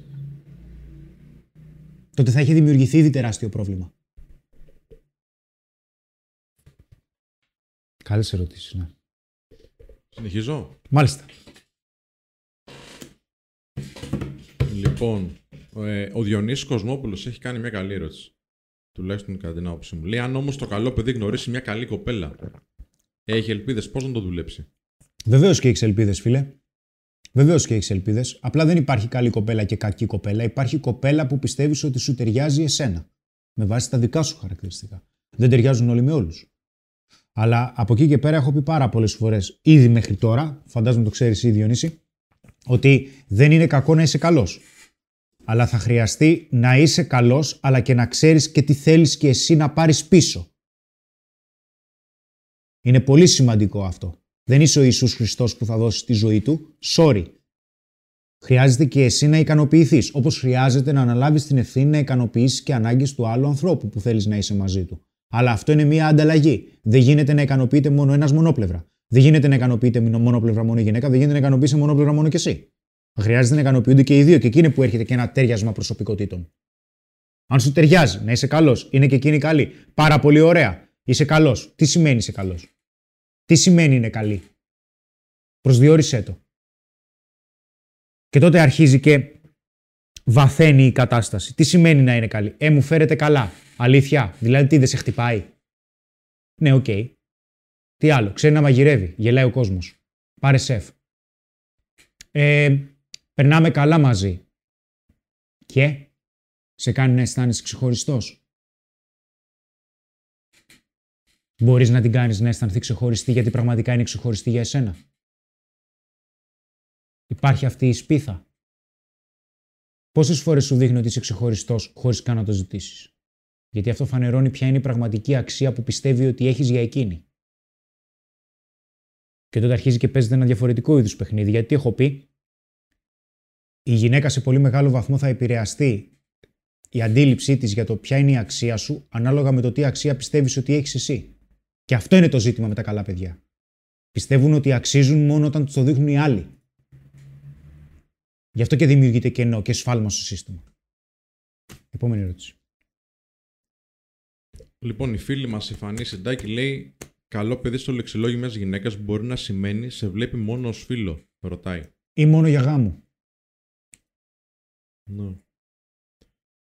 Λέει ο, ο Lonely Wolf. Α, το είπαμε αυτό, συγγνώμη. Ε, λέει ο Reverend. Γιατί η κοινωνία μας διδάσκει το είδος του καλού παιδιού; Επειδή ξέρω τώρα αυτό. Γιατί αν σου διδάσκει να είσαι κόναν βάρβαρος δεν θα υπάρχει πολιτισμός. Ο πολιτισμός δημιουργείται με την υποταγή των κατώτερων ενστίκτων. Γιατί αλλιώς ο ένας θα χτύπαγε τον άλλον με ρόπαλα στο κεφάλι. Όλα έχουν ένα τίμημα μεγάλο. Άλλη ερώτηση; Ναι, βεβαίως. Λοιπόν, λέει ο Φρόστη. Δίνει ένα παράδειγμα. Είναι κυκλοθυμική μια σχέση που έχει τέλος πάντων. Ακόμα και αν κάνω πάντα το πρώτο βήμα, είναι μια ζέστη, μια κρύο. Ένα καλό παιδί, πώς το αντιμετωπίζει αυτό; Πάρα πολύ ωραία. Της λες, κοίταξε να δεις. Για μου αρέσεις, για εμένα είσαι ξεχωριστή. Αν θέλεις, μπορείς να της πεις και τους λόγους, γιατί είναι σημαντικό να δείχνεις τον άλλον για ποιο λόγο είναι ξεχωριστός για σένα ή για ποιο λόγο τον θέλεις στη ζωή του. Αλλά αν συνεχίσεις να έχει αυτή τη συμπεριφορά, η σχέση θα λάβει τέλος. Και από τη στιγμή που θα το πεις, αν συνεχίσεις η συμπεριφορά, τότε όντως η σχέση θα λάβει τέλος γιατί θα χρειαστεί να έχεις λόγο. Γιατί τι λέω πάντα, μην χρησιμοποιείς τον χωρισμό σαν μοχλό πίεσης αλλαγής του άλλου. Ο χωρισμός δεν είναι εργαλείο. Ο χωρισμός είναι η έσχατη λύση. Αλλά όταν σε φτάνει συνεχώς στα άκρα, το λες. Πες, κοιτάξτε να δεις, με φτάνει συνεχώς στα άκρα μου. Δεν γίνεται αυτό. Να συνεχιστεί. Sorry. σω δεν ταιριάζουμε. Εκτός αν θέλεις να κάνουμε μια προσπάθεια και δύο για να το διορθώσουμε αυτό. Είσαι διατεθειμένος να ανεχτείς, φίλο, ότι θέλεις να ανεχτείς. Κανένας δεν σε υποχρεώνει να ανεχτείς πράγματα παρά μόνο οι ανασφάλειέ σου. Άλλη Ο Γιάννης Φουκάκης λέει: Το καλό παιδί μπορεί να έχει δημιουργηθεί από την οικογένεια. Μόνο. Ναι. Θα εξηγήσω. Το ίδιο λέει και ο Κωνσταντίνος Κάπα. Μεγάλο σε τοξική οικογένεια. Μήπως γι' αυτό είναι μεγάλο παιδί; Ναι. Λοιπόν, λέει ο Πέτρος Δρόλιας. Θα το αναλύσεις, λες κι άλλο αυτό, ωραία. Ε, λέει ο Πέτρος Δρόλιας γίνεται ένα καλό παιδί να έχει φόβο προσέγγισης και σαν τρόπο άμυνας να υπερλειτουργεί. Και αν ναι, δεν είναι παράλογο αυτό. Τι εννοεί να υπερλειτουργεί; Δεν το αναλύει. Okay. Φαντάζομαι ότι κάνει χάρες και κάνει πολλά πράγματα για τους άλλους για να, ναι. να το αντικαταστήσει το ότι δεν κάνει τις κινήσεις. Κοίταξε, α, κοίταξε, αδελφέ, να σου πω. Ο φόβος προσέγγισης μιας άγνωστη γυναίκας είναι κάτι φυσιολογικό. δεν είναι απαραίτητο ότι πρέπει να έχεις το σύνδρομο του καλού παιδιού για να φοβάσαι την πρώτη προσέγγιση. Το θέμα είναι και η συνολικότερη επικοινωνία σου πώς είναι. Γιατί πες ότι με κάποιο τρόπο προσγειώνεσαι μπροστά σε μια γυναίκα που σου αρέσει. Σε μια κοινή παρέα. Πώς θα συμπεριφερθείς; δεν έχει να κάνει μόνο με το φόβο προσέγγισης. Απλά φόβος προσέγγισης, φόβος απόρριψης, φόβος έκφρασης προθέσεων είναι από τα πιο συνηθισμένα ζητήματα που αντιμετωπίζουμε στους ανθρώπους που αναλαμβάνουν. Λοιπόν, η Σοφία Ελιάδου ρωτάει: Υπάρχει περίπτωση ο καταπιεσμένος θυμός; Που έχει εσωτερικευθεί σε ένα καλό παιδί να πάρει κάποια στιγμή λανθασμένη πορεία; Ε, συνήθως θα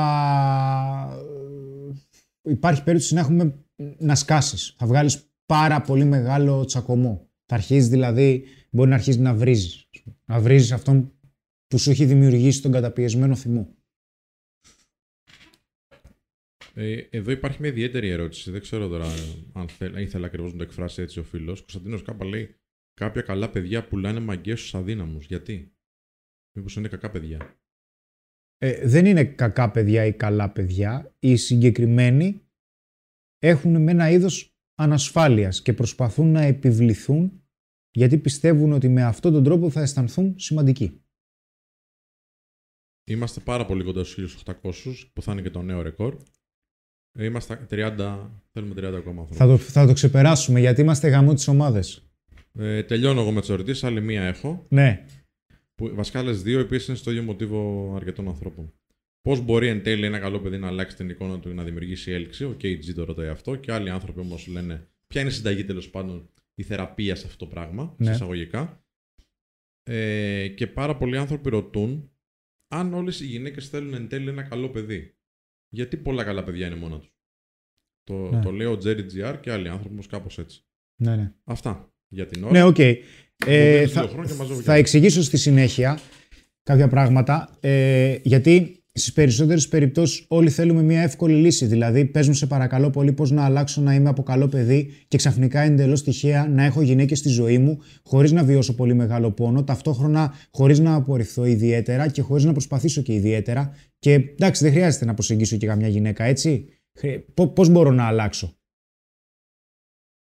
Εύκολες λύσεις δεν υπάρχουν στην αλλαγή. Νούμερο 1. Τώρα, γιατί πολλά καλά παιδιά είναι μόνα τους; Γιατί προφανώς δεν εκφράζουν προθέσεις και γιατί προφανώς δεν διεκδικούν αυτό που πιστεύουν. Δεν διεκδικούν αυτό που πιστεύουν ότι τους αξίζει. Καλά, και δεν πιστεύουν ότι τους αξίζει. Αλλά το θέμα ποιο είναι ότι. Το θέμα είναι ότι εσύ ο ίδιος θα χρειαστεί σε περίπτωση που σου αρέσει μια γυναίκα να κάνεις αυτά που σου λέμε μέχρι τώρα στα βίντεο. Γιατί έχουμε τεράστιο υλικό για το πώς μπορείς να δείχνεις προθέσεις, πώς προσεγγίζεις, πώς, δείχνεις, πώς δίνεις ερωτική πρόθεση, πώς δημιουργείς έλξη. Μπορείς να είσαι καλό παιδί. Αλλά για να μπορείς να είσαι καλό παιδί θα χρειαστεί αρχικά να μπορείς να επιβεβαιώσεις τον εαυτό σου ότι όταν θέλεις κάτι το διεκδικείς. Γιατί αυτό σου προσφέρει τεράστια εσωτερική δύναμη. Αν δεν διεκδικείς αυτό που θέλεις, τότε υπάρχει πρόβλημα και δεν έχει να κάνει μόνο με τις γυναίκες. Υπάρχει περίπτωση να θέλεις να διεκδικήσει μια αύξηση. Υπάρχει περίπτωση να θέλεις να να πεις στο αφεντικό σου βούλωσέ το, γιατί δεν μου αξίζει ο τρόπος που μου συμπεριφέρεσαι. Θα χρειαστεί να το κάνεις. Αλλά στις περισσότερες περιπτώσεις δεν θέλουμε να αντιμετωπίσουμε τις συνέπειες. Γιατί δεν θέλουμε να αντιμετωπίσουμε την αλλαγή. Θέλουμε η αλλαγή να έρθει εύκολα και, και, και χωρίς κόπο. Θέλουμε όλη την εύκολη λύση και πάντα θέλουμε την εύκολη λύση. Και εγώ τι θέλω την εύκολη λύση. Μακάρι όμως να ήμουν σε μια θέση που να μου παρουσιάζονταν εύκολες λύσεις. Γιατί είμαι συνεχώς με την πλάτη στον τοίχο. Και θα πρέπει να βάλεις και εσύ τον εαυτό σου στην πλάτη στον τοίχο. Και να πεις ότι ξέρεις κάτι, ναι, χρειάζεται. Χρειάζεται να κάνω κάτι. Πότε θα το κάνεις. Και με ποιον τρόπο. Μου αρέσει μια γυναίκα. Οκ, και. Ε, φοβάμαι να πάω να της μιλήσω. Διαχειρίσου το. Διαχειρίσου το φόβο. Και μίλα της. Ναι, είναι ένα βήμα. Γιατί; Γιατί θα αρχίζεις να αποδεικνύεις στον εαυτό σου ότι έχεις επιλογές. Θα αρχίζεις να αποδεικνύεις στον εαυτό σου ότι την τύχη σου την έχεις στα χέρια σου, ότι έχεις τον έλεγχο και τότε κάτι θα αρχίζει να αλλάζει. Θα αρχίζει να λέει ω τον εαυτό σου, Οπ, έγινε ένα σημαντικό βήμα. Και κάθε φορά θα αρχίζεις να εξελίσσεσαι. Ξαφνικά δεν γίνεσαι καζανόβας και δεν χρειάζεται να γίνεις κιόλας. Δεν γίνεται ξαφνικά να γίνεις ο σούπερ κοινωνικό, ο σούπερ επικοινωνιακό, η σούπερ αυτοπεποίθηση, ο σούπερ ελκυστικό. Αλλά το πρόβλημα ποιο είναι; Το πραγματικό, η πραγματική ουσία του προβλήματος ποια είναι; Που είναι δύσκολο να προσδιοριστεί έτσι και αλλιώς με τον καθένα. Για ποιο λόγο πιστεύεις ότι δεν είσαι ελκυστικός; Αυτό είναι το πρόβλημα. Ποιες είναι οι πεπιθήσεις που σε κάνουν να πιστεύεις ότι δεν είσαι ελκυστικός; Γιατί όλα αυτά θα αρχίζουν να βγάζουν προς τα έξω κάποια ζητήματα και θα αρχίζεις να λες: Αν ήμουν πιο ψηλός, αν ήμουν πιο γυμνασμένος, αν είχα περισσότερα λεφτά, αν είχα αμάξι, αν είχα σπίτι, αν είχα φίλους. Ναι, τι θα γινότανε; Θα έχει γυναίκες με το τσουβάλι; Δηλαδή αυτά είναι που δεν σε αποτρέπουν. Ε, τότε δεν έχει να κάνει με την ελκυστικότητα, έχει να κάνει με τη ζωή σου. Άλλαξε τη ζωή σου. Αν πιστεύεις ότι αυτό θα σου φέρει γυναίκες. Προσωπικά διαφωνώ. Γιατί δεν είναι χαρακτηριστικά που δημιουργούν έλξη. Εκείνη τη στιγμή λοιπόν εσύ τι θα πεις; Ναι, OK, okay, υπάρχουν κάποια ζητήματα. Τι σου έχω πει; Μ' αρέσει η ζωή μου. Που αυτό είναι, αυτός είναι ο πυλώνας. Γιατί αν δεν σου αρέσει η ζωή σου, θα κρεμαστείς από μία γυναίκα ή από έναν άνθρωπο. Αυτό είναι το πρόβλημα. Το, το ζήτημα ποιο είναι; Ότι θα χρειαστεί να βιώσεις τέτοιο πόνο ώστε να φτάσεις στο σημείο της ενηλικίωσης. Στο σημείο της ενηλικίωσης πώς έρχεται συμβολικά; Θα μπαίνεις στη διαδικασία εσύ ο ίδιος να ρισκάρεις, να ρισκάρεις σε ένα νέο έδαφος που δεν έχεις ξαναδεί για να πετύχεις σε αυτό το έδαφος όταν δεν θα υπάρχει κάποιο πρότυπο ή κάποια πατρική ή μητρική φιγούρα για να σου λέει ότι το περιβάλλον είναι ασφαλές. Θα πρέπει δηλαδή εσύ ο ίδιος να μπορείς σε συγκεκριμένες συνθήκες να εξαρτάσαι από άλλους. Να μην εξαρτάσαι από άλλους, αλλά να εξαρτάσαι από τον εαυτό σου και από τις αποφάσεις που παίρνεις. Τότε έρχεται η στιγμή της πραγματικής ενηλικίωσης. Όταν δεν θα υπάρχει κάποιος άλλος να σου πει εντάξει, είναι ασφαλές το περιβάλλον, πήγαινε. Όχι, το περιβάλλον δεν θα είναι ασφαλές. Αντιθέτως, θα υπάρχουν θηρευτές. Θα υπάρχουν τέρατα και θα υπάρχουν και γίγαντες που θα χρειαστεί να τους αντιμετωπίσεις. Αν δεν πας να τους αντιμετωπίσεις ποτέ, τότε δεν υπάρχει περίπτωση ποτέ να αναλάβεις την ευθύνη εσύ ο ίδιος ή θα φεύγεις από την ευθύνη να αλλάξεις. Η αλλαγή πώς έρχεται, το είχα πει. Η αλλαγή πώς έρχεται. Με θυσίες, με πόνο και θα πεις θα τον αντέξω αυτό τον πόνο. Γιατί; Γιατί θα αντέξεις τον πόνο και τη θυσία; Γιατί αυτό που θέλεις να καταφέρεις είναι σημαντικότερο από τον πόνο και από τη θυσία. Γι' αυτό, γιατί δεν είναι η θυσία οι θυσίες που θα κάνεις. Είναι οι θυσίες που επιλέγεις να κάνεις γιατί, γιατί ξέρεις πάρα πολύ καλά τι θέλεις και αυτό που θέλεις είναι πολύ σημαντικότερο εν τέλει από τη θυσία που είσαι διατεθειμένος να πληρώσεις. Γιατί αλλιώς δεν θα κάνεις αυτή τη θυσία, θα την αφήσεις. Θα πρέπει ο στόχος που έχεις θέσει να είναι σημαντικότερος από τις θυσίες που χρειάζονται. Για να έχεις τα μάτια σου στο στόχο και αυτό που θέλεις να καταφέρεις. Αυτό που θέλεις να καταφέρεις δεν είναι να προσεγγίσεις μια γυναίκα. Αυτό που θέλεις να καταφέρεις είναι να αρχίζεις να αποκτάς επιλογές. Να αρχίζουν να σου φυτρώνουν παπάρια και να λες: Ξέρεις κάτι, ρε φίλε. Ανά πάσα στιγμή θα εκφράσω τις προθέσεις μου και ό,τι γίνει. Γιατί; Γιατί έχω, αναλαμβάνω την ευθύνη να εκφράσω τις προθέσεις μου, αναλαμβάνω την ευθύνη της απόρριψης. Γιατί τότε θα αρχίσει να συνειδητοποιείς ποιες είναι οι ρίζες της κατωτερότητας. Δηλαδή, να κάνεις αυτό που φοβάσαι.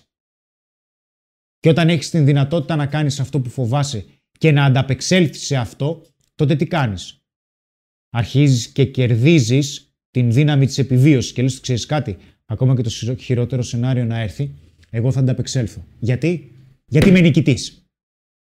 Γιατί, Γιατί έχω φάει σκατά με τα βιτία του αχόρταγου και θα τα ξαναφάω αν χρειαστεί για να φτάσω σε αυτό το σημείο που είμαι τώρα. Όχι ότι, Όχι Παναγία μου, αν με χωρίσει, άντε να ξαναβρω γυναίκα. Αυτή δεν είναι νοοτροπία νικητή. Αυτή είναι νοοτροπία ηττημένου. Αυτό δεν σημαίνει ότι επιδιώκεις να σε χωρίσει. Ελπίζω να το καταλαβαίνετε αυτό και καταλαβαίνετε και με ποιο τρόπο μιλάω, έτσι.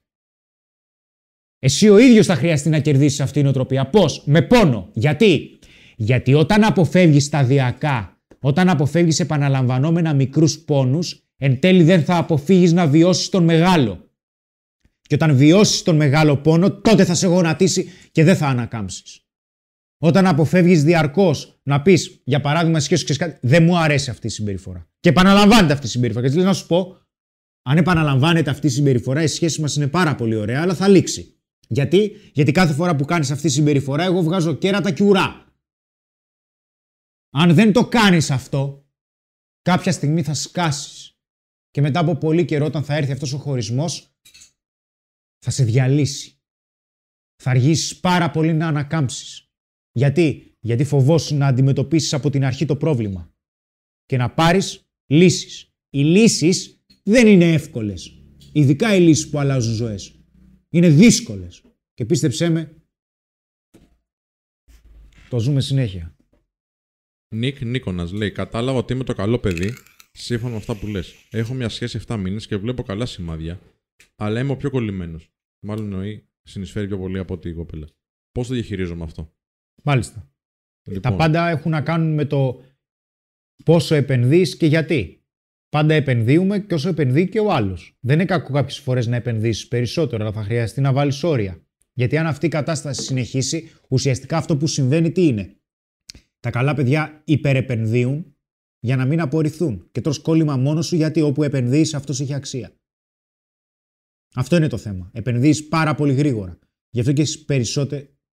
Σε πάρα πολλές περιπτώσεις, όχι στις περισσότερες περιπτώσεις, σε πάρα πολλές περιπτώσεις τα καλά παιδιά βιάζονται να κλειδώσουν μια σχέση. Να επιβεβαιώσουν δηλαδή ότι ξέρεις κάτι, είναι μαζί μου τώρα, δεν πρόκειται να με αφήσει. Λες και ξέρεις ότι αυτό θα συνεχιστεί για πάντα. Λέει εδώ Μιχάλης Δελετέκος. Το καλό παιδί είναι passive aggressive. Ναι. Ευχαριστώ πολύ. Ναι. Γιατί συσσωρεύει, το είπα, συσσωρεύει, συσσωρεύει, συσσωρεύει και έρχεται η στιγμή που σκάει η Χειροσύμα. Και λες τι έγινε ρε φίλε; Ε, καλύτερα να τα λες τα πράγματα από την αρχή. Γιατί, Γιατί από την αρχή θα αρχίζεις να καταλαβαίνεις κατά πόσο ταιριάζεις με τον άλλο. Θα πρέπει το τέριασμα να γίνει αβίαστα. Αν παλεύεις στα βασικά από την αρχή και διαπραγματεύεσαι αυτά που είναι αυτονόητα, τη γαμίσαμε. Τότε τι να το κάνεις; Γίνεται, λέει, τα καλά παιδιά να μην μπορούν να κρατήσουν σχέση, λέει ο TK Magic. Είναι αυτά που λέμε πριν, ναι. Εξαρτάται αν σε χωρίζουν ή χωρίζεις. Ο Lonely Wolf λέει, μια σοβαρή ερώτηση. Η οικονομική κατάσταση κάποιου παίζει σημαντικό ρόλο στις ανθρώπινες σχέσεις και αν θα γίνει καλό παιδί κτλ. Η οικονομική κατάσταση δεν παίζει ρόλο στο αν θα γίνεις καλό παιδί.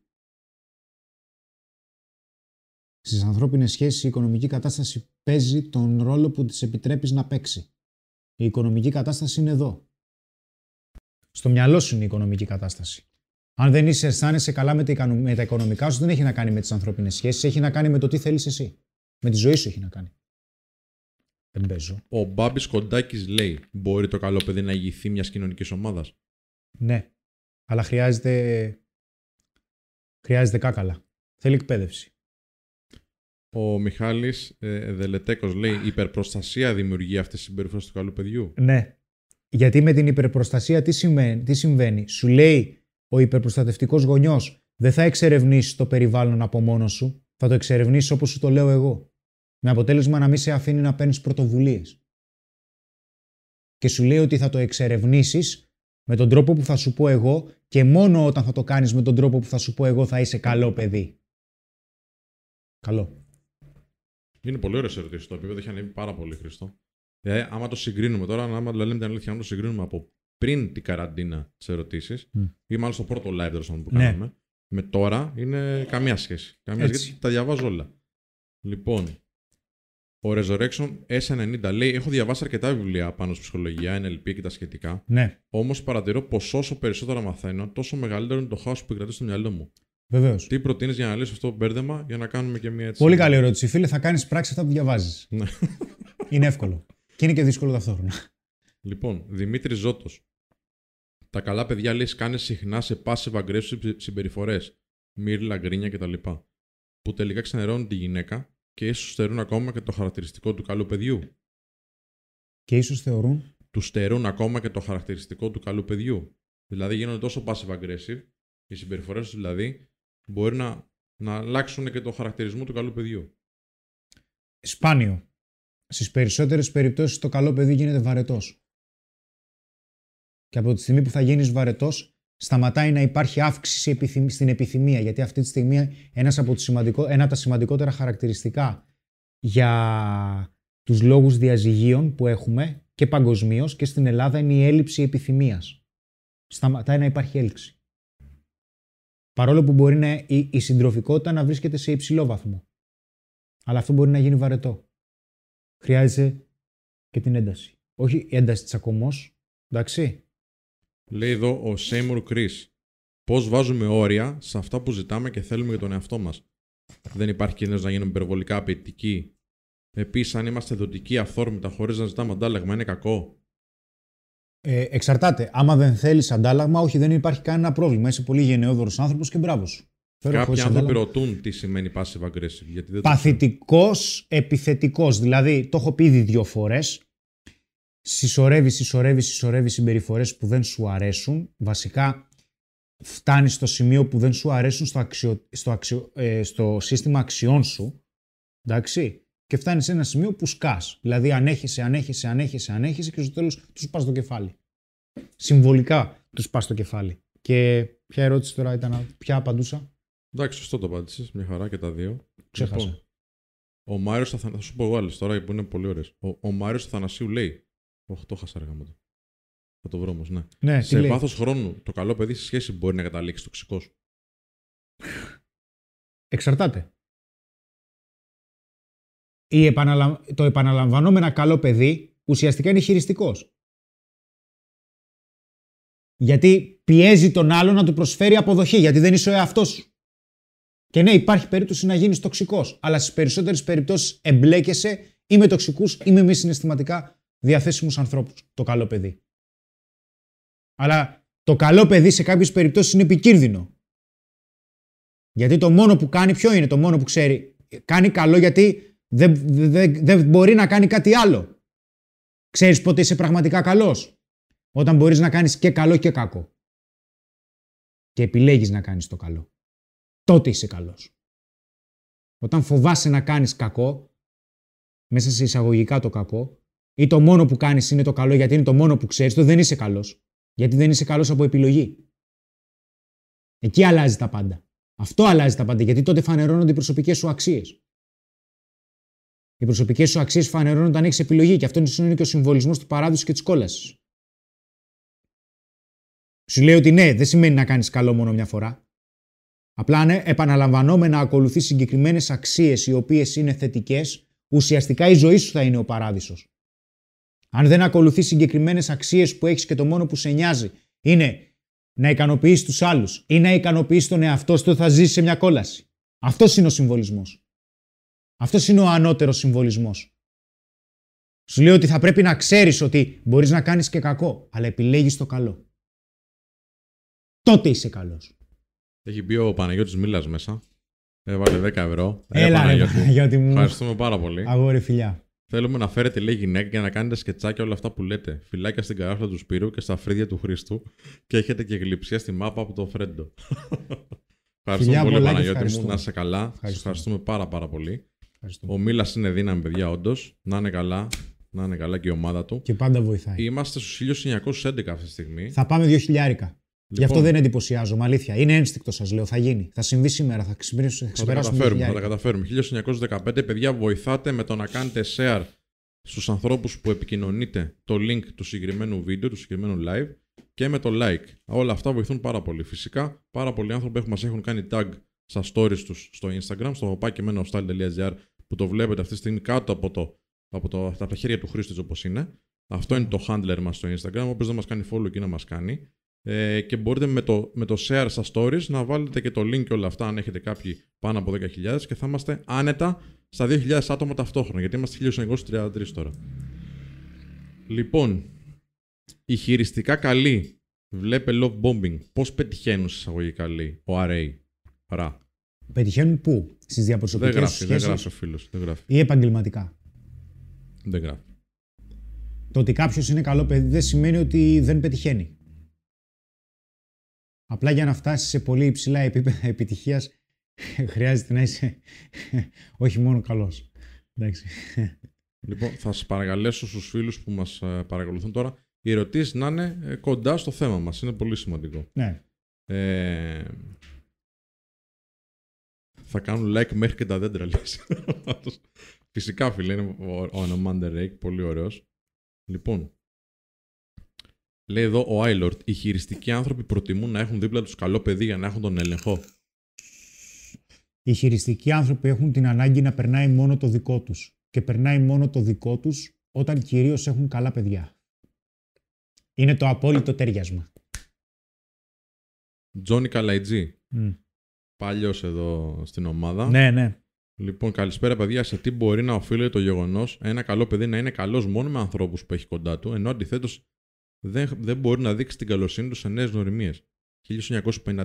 Αυτό δεν έχει να κάνει με καλοσύνη, δεν δείχνει Ναι, την ναι. καλοσύνη του σε νέες γνωριμίες. Έχει να κάνει με το ότι δεν ανοίγεται τόσο σε νέες γνωριμίες, γιατί πιθανότατα φοβάται μην απορριφθεί ή δεν ρισκάρει. Έτσι τουλάχιστον το ξέρω εγώ. Ο Χρήσο Θεοδωρόπουλος λέει: Είμαι καλό παιδί, ευγενικός, δείχνω διαθέσιμος και δεν έχω φόβο προσέγγιση ή απόρριψη. Είμαι όμως μόνος. Τι μπορεί να φταίει; Δεν προσεγγίζει συχνά. Οι άνθρωποι που ρωτούν τι θέμα έχουμε σήμερα είναι στο τίτλο, παιδιά. Λοιπόν, λέει ο Νίκος Βρουσέλης, αν έχεις ένα γονεϊκό πρότυπο, π.χ. η μητέρα να έχει χαρακτηριστικά ενός καλού παιδιού, θα επηρεαστείς; Ναι, αλλά εξαρτάται και με την αλληλεπίδραση που έχει και με το πατρικό πρότυπο. Mm. Συνήθως υιοθετείς κάποιες συμπεριφορές που μπορεί να έχουν να κάνουν με τον ποιον είσαι, με ποιο γονιό είσαι πιο κοντά. Και υιοθετείς και δικές τους συμπεριφορές. Είναι μηχανισμοί επιβίωσης. Έχουν να κάνει με προσκόλληση, θα τα εξηγήσω όλα, παιδιά, απλά θα τα εξηγήσω και βαριά. Ισχύει ότι η πολύ καλοσύνη προς τους άλλους είναι ανάγκη ενός καταπιεσμένου ανθρώπου να κερδίσει την αυταξία του μέσα από την αποδοχή των άλλων. Τώρα Ναι. στο 25. Ισχύει. Προφανώς. Λέει εδώ ο Μιχάλης Δελε- Δελετέκος: Το καλό παιδί, αν πάρει την απαραίτητη για εκείνον αποδοχή, υπάρχει περίπτωση να πάει στο άλλο άκρο να γίνει νάρκισο. Όχι. Λέει εδώ ο Γιάννης: Καλό παιδί versus κακό παιδί. Ποιος έχει πιο καλές κοινωνικές σχέσεις γενικότερα, εννοεί εδώ ο φίλος. Γενικότερα, καλύτερες κοινωνικές σχέσεις έχουν τα άτομα τα οποία παρουσιάζουν χαρακτηριστικό προσωπικότητας εξωστρέφειας. Υπάρχει περίπτωση ένα καλό παιδί να είναι εξωστρεφής ή υπάρχει περίπτωση να μην είναι, να είναι ντροπαλός. Αλλά υπάρχει περίπτωση να είναι και ένα κακό παιδί εξωστρεφής. Συνήθως τα χαρακτηριστικά που έχουμε των κακών παιδιών είναι περισσότερο εξωστρεφής. Αλλά αυτό δεν σημαίνει ότι δεν είναι εξωστρεφής ένα καλό παιδί. Και βοηθάει πολύ η εξωστρέφεια σε ένα καλό παιδί. Θόνης Ζωγκού. 2 ευρώ, ευχαριστούμε φιλέ. Καλό παιδί στον χαζό παιδί, λέει. Ο, ο, Όχι. Δεν έχει να κάνει με την νοημοσύνη. Λέει εδώ Γιο- ο Γιάννης Χρονό. Καλησπέρα. Όταν μια, όταν μια γυναίκα σου λέει για χωρισμό ότι είσαι μια συνήθεια και ότι δεν της βγαίνει, σίγουρα έχει χάσει την έλξη. Μήπως επειδή σε θεωρεί καλό παιδί, χάνει την έλξη. Συνήθως τα καλά παιδιά αρχίζουν και θεωρούνται πολύ γρήγορα δεδομένοι. Θα μου πεις γιατί είναι κακό να είσαι δεδομένος. Ε, Συνήθως δεδομένος θεωρείσαι όταν προσφέρεις κάθε φορά που ο άλλος ζητάει, ακόμα και όταν δεν το θέλεις. 2000. Σας το πάρε. Φοβερό, φοβερό. Ε, ε, ο, ο. Δυο χιλιάρικα. Πρώτη φορά, πρώτη φορά. Έλα ρε, εμείς μόνο στόχους πετυχαίνουμε. Μπράβο, ρε μάγκες, μπράβο. Μπράβο. Μπράβο. Άντε να ανάψουνε τα αίματα τώρα. Τώρα έχεις υποσχεθεί ότι θα. Θα πεις πολύ ιδιαίτερα πράγματα. Σηκώνω μανίκια. Μάλιστα. Μαστούρα λέει εδώ ο κόσμος 2008. Εντάξει. Να άμα τους πει- ξεπεράσουμε. Λοιπόν, ακούστε παιδιά. Πάμε λιγάκι. Τώρα εδώ θέλω λίγο την προσοχή σας. Πρέπει να είστε λίγο συγκεντρωμένοι και μετά αν θέλετε να ρωτήσετε κάτι, να ρωτήσετε. Πάμε λιγάκι να δούμε ποιος είναι ο πυρήνας δημιουργίας των σχέσεων αυτών. Εντάξει, των, γενικότερο των σχέσεών μας. Και για ποιο λόγο δημιουργούμε τους τύπους των σχέσεων που δημιουργούμε. Προφανώς αυτό έχει να κάνει με την προσκόλληση, το attachment theory. Εντάξει, που υπάρχει εδώ και πάρα πολλά χρόνια σαν θεωρία. Δηλαδή, οι τύποι προσκόλλησης, δηλαδή ο τρόπος με τον οποίο αλληλεπιδρούσαμε με τους γονείς μας από πολύ μικρή ηλικία, θα καθορίσει κατά πάσα πιθανότητα σε καθοριστικό βαθμό το πώς θα επικοινωνήσουμε γενικότερα και με τους άλλους ανθρώπους, αλλά και με τις πιο εγγύς σχέσεις μας στο μέλλον. Σε περίπτωση που δεν το ξέρετε, δεν ξέρετε τι σημαίνει προσκόλληση, θα τα εξηγήσω όλα. Γιατί; Από, από πολύ μωρά, από μωρά βασικά, ή- αρχίζουμε και ερχόμαστε σε αλληλεπίδραση με τους γονείς μας. Το είδος της προσκόλλησης ποιο είναι; Ένα παιδί όταν χρειάζεται, όπως είπα, φροντίδα, προσοχή, ουσιαστικά χρειάζεται να νιώσει ασφάλεια ή να πάρει δύναμη ή καθοδήγηση, θα στραφεί στον γονιό. Ανάλογα με το πώς θα ανταποκριθεί ο γονιός και φυσικά το πότε, αυτό είναι η προσκόλληση. Σας το λέω πάρα πολύ χοντρά. Όμως η προσκόλληση αυτό που κάνει είναι ότι δημιουργεί στον εγκέφαλο ένα είδος νοητικού μοντέλου, μια νοητική αναπαράσταση, που επηρεάζει αυτό το νοητικό μοντέλο, επηρεάζει και οργανώνει διαδικασίες κινήτρου. Το πώς δημιουργείται το κίνητρο αργότερα στον εγκέφαλο. Συναισθημάτων, μνήμης, πάντα σε συνδυασμό με το είδος της προσκόλλησης και τα νοητικά μοντέλα που έχουμε πάρει από τις γωνεακές φιγούρες. Και εκεί ξεκινάει τώρα, εδώ ξεκινάει η μπάλα. Εδώ ξεκινάει τώρα το παιχνίδι το χοντρό. Γιατί; Όταν είμαστε πολύ μωρά, έχουμε και πολλοί παιδιά, έχουμε ακόμα μέσα σε εισαγωγικά δεν είναι τόσο ανεπτυγμένος ο εγκέφαλός μας ή ο εγκέφαλός μας είναι ακόμα ανώριμος. Εκείνη τη στιγμή τι κάνουμε; Βοηθιόμαστε από τον όριμο, υποτίθεται, εγκέφαλο του γονιού για να οργανώσουμε, προσέξτε σας παρακαλώ πολύ, τις συναισθηματικές μας αντιδράσεις, να βελτιστοποιήσουμε θετικά συναισθηματικά πλαίσια, αλλά και ταυτόχρονα να διαχειριστούμε τα αρνητικά. Όταν αισθανόμαστε μοναξιά, όταν αισθανόμαστε φόβο, όταν αισθανόμαστε ότι το περιβάλλον είναι αβέβαιο ή το περιβάλλον που θέλουμε να εξερευνήσουμε. Ωραία. Η επανάληψη αυτή της αλληλεπίδρασης με τον γονιό εισάγεται, εισάγεται σε αυτό που λέμε ως άδειλη μνήμη. Στο, στην implicit memory. Στον εγκέφαλο. Που ουσιαστικά κράτα το έτσι. Εισάγεται λοιπόν στη μνήμη μας όλα αυτά τα νοητικά μοντέλα, οι προσκολήσεις που έχουμε με τις, με τις γωνεακές φιγούρες, εισάγονται στη μνήμη μας ως προσδοκίες. Θα, θα γίνω πολύ πιο συγκεκριμένος στη συνέχεια. Γιατί η μνήμη μας, συγκεκριμένα η άδειλη μνήμη που αρχίζουν και αποθηκεύονται όλα αυτά τα νοητικά μοντέλα της προσκόλλησης, είναι κορμός ολόκληρης υποκειμενικής αντίληψης του εαυτού μας. Ο τρόπος που βλέπουμε για τον, τον εαυτό μας και ο τρόπος που πιστεύουμε ότι αξίζουμε στηρίζεται σε πολύ μεγάλο βαθμό από αυτό. Οπότε, οι εμπειρίες όλες αυτές, όλα αυτά τα νοητικά μοντέλα του παρελθόντος προφανώς θα επηρεάσουν το πώς θα συμπεριφερθούμε στο παρόν, αλλά και το πώς θα προσμένουμε το μέλλον. Όχι το πώς θα διεκδικήσουμε το μέλλον, το πώς θα προσμένουμε το μέλλον, γιατί υπάρχει περίπτωση να βλέπουμε το μέλλον μόνο ως απειλή ή υπάρχει περίπτωση μια νέα γνωριμία να τη βλέπουμε σαν απειλή. Απόρριψη. Εκεί οφείλεται. Τώρα, σε περίπτωση που θέλετε να το χοντρίνουμε κι άλλο, η άδειλη μνήμη ή αλλιώς η implicit memory είναι τμήμα, βρίσκεται στον συναισθηματικό εγκέφαλο, ουσιαστικά στο μετεχμιακό μας σύστημα που είναι και η βάση του νευρικού μας συστήματος. Στα δύο τμήματα στα οποία υπάρχει η άδειλη μνήμη είναι η αμυγδαλή και τα βασικά γάγλια. Ψάξτε το. Η αμυγδαλή παίζει καθοριστικό ρόλο σε όλα. Σε όλα. Συναισθήματα κλπ. Τώρα, οπότε, το σύνολο των συμπεριφορών που παίρνουμε, τις αλληλεπίδρασεις που έχουμε, αυτές τις προσκολήσεις που έχουμε από τους γονείς, δημιουργούν τη βάση των νοητικών μοντέλων που φυσικά είναι γενικεύσεις αλλά και βασικές δομές μάθησης. Επηρεάζει δηλαδή τα είδη της προσκόλλησης και ο τρόπος προσκόλλησης με τα γωνιακά μοντέλα και τις γωνιακές φιγούρες είναι και επηρεάζει και τον τρόπο που μαθαίνουμε. Που αυτό είναι άλλο κομμάτι βέβαια, είναι πιο βαρύ. Οπότε, βοηθάνε το παιδί όχι μόνο να ερμηνεύσει το παρόν, προφανώς, αλλά και το πώς θα περιμένει το μέλλον. Αυτό που σου είπα, πώς θα περιμένει το μέλλον. Οπότε, αυτά λοιπόν τα νοητικά μοντέλα που είναι η βάση για την άδειλη μνήμη και το μυαλό μας, ε, το μυαλό μας χρησιμοποιεί τα μοντέλα ώστε να έχει πιο γρήγορη πρόσβαση σε πληροφορίες όταν αυτό είναι περισσότερο απαραίτητο. Απλά πράγματα αυτά. Τώρα, εδώ είναι που αρχίζει και Μπαίνει κι άλλο πιπέρι στην ιστορία.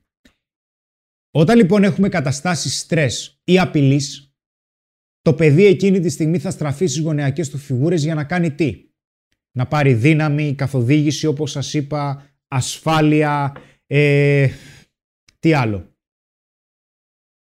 Θα ικανοποιήσει τις ανάγκες του κλπ.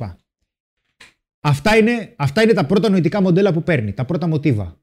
Φυσικά, αυτά θα γίνουν η βάση γιατί; Με τους ίδιους τρόπους που καλυπτόταν οι ανάγκες του από, τις, από τους γονείς ή με τους ίδιους τρόπους που έψαχνε ασφάλεια και φροντίδα και προσοχή από τους γονείς, τα ίδια μοντέλα θα επαναληφθούν και όταν αρχίζει και γίνεται ενήλικος, που θα αναζητάει ασφάλεια, φροντίδα από γονείς από άτομα τα οποία θεωρεί ότι έχουν υψηλή αξία για αυτούς. Δηλαδή, μέντορες. Αυτοί που έχουν υψηλότερη κοινωνική θέση, διευθυντής. Σύντροφοι. Ερωτικοί σύντροφοι. Φίλοι. Φυσικά αυτό καθορίζει ολόκληρο τον κώδικα των σχέσεων. Τι έγινε; Πρέπει να πω πολλά πράγματα. Έχουν γίνει πολλά όση ώρα μιλάς. Ναι. Αρχικά έχει βάλει ο Γιώργος άλλα 50. Δεν χρειάζεται, Γιώργο. Εντάξει, ρε Γιώργο, πάρα πολύ. έλα ρε. Ο Νικόλας ο Κοτσομιχάλη. Να είστε καλά, παιδιά. Βάζει 10 ευρώ. Είμαι άρρωστος, λέει με COVID και μου κρατάει συντροφιά χαιρετίζοντα από Λίβερπουλ. Καλή ανάρρωση, φιλέ, να είστε καλά. Περαστικά. Και ο Βασίλης ο Κοστάρα για τις 2.000 λέει που φτάσατε και την αξία που προσφέρετε άλλα 10 ευρώ. Λοιπόν. Ευχαριστούμε, ρε. Σας παρακαλώ, μην βάζετε λεφτά. Περαστικά στους ανθρώπους, όλους. Περαστικά. Και να το ξεπεράσουμε. Είμαστε στους 1800 τώρα, Χρήστο, γιατί ο κόσμος λέει ότι κάποια πράγματα δεν τα καταλαβαίνω. Αυτό που λες είναι λίγο πιο. όπως σου ζήτησες κιόλας. Ε... Οπότε αυτά για την ώρα. Ευχαριστούμε πάρα πολύ, παιδιά, για αυτό που κάνετε για μας. Είναι πολύ σημαντικό, αλλά αν θέλετε να βοηθήσετε, κάντε καλά ένα like. Σας το είπα, θα σας βγάλω την τρέλα μου, εντάξει. Πάμε σε ερωτήσεις. Λοιπόν, έχω, έχω αρκετές. Να σας χαλαρώσω λίγο, άντε. Πάμε ερωτήσεις, παιδιά, για το καλό παιδί είναι το θέμα μας. Καλά παιδιά, κακά παιδιά κτλ. Ναι. Δημήτρης Κα. Εγώ είμαι και νάρκισο και καλό παιδί, αλλά με βλέπουν κολόπεδο. Πώς μπορώ να το αλλάξω; Έχω πρόβλημα και δεν μπορώ να κάνω σχέση λόγω ανασφάλειας. Υπάρχει γιατριά. Ε, θα χρειαστούμε περισσότερα στοιχεία. Ναι, υπάρχει γιατριά. Εντάξει. Απλά χρειάζεται να μάθω περισσότερα για σένα, φίλε. Τώρα... Α πάρει ένα τηλέφωνο Δευτέρα. Ναι, εντάξει. Κλέο Θερσίτης. Καλησπέρα, Men of Style. Έχω καταλάβει ότι είμαι καλό παιδί, αλλά από τότε που βάζω όρια, αλλά κάποια άτομα είναι, για κάποια άτομα είμαι κακός για αυτούς. Και τα όρια τα έθεσα από τότε που είδατε τα βίντεο σας. Συγχαρητήρια. Ευχαριστούμε, Κλέο. Το θέμα είναι να περνάς εσύ καλά, φίλε. Άμα περνάς καλύτερα από ό,τι πέρναγες, σημαίνει ότι κάνεις κάτι καλύτερα από ό,τι έκανες. Δεν θα μείνουν όλοι. Ο Elwood Blues λέει: Μπορεί ένα άτομο να έχει σε ισορροπία και τα δύο χαρακτηριστικά. Του καλού και του κακού παιδιού δηλαδή. Τι έχετε λησάξει, θέλετε όλοι να γίνετε κολοπαιδιά. Ε, τι για να έχετε γυναίκες; Γιατί δεν λέτε την αλήθεια; Μιλήστε ξεκάθαρα. Άμα σας έλεγα να γίνετε τσογλάνια για να πηδήξετε, θα το δεχόσασταν. Όχι βέβαια. Γιατί σας νοιάζει τόσο πολύ το κακό παιδί; Γιατί; Γιατί αυτό έχει να κάνει με inferiority complex.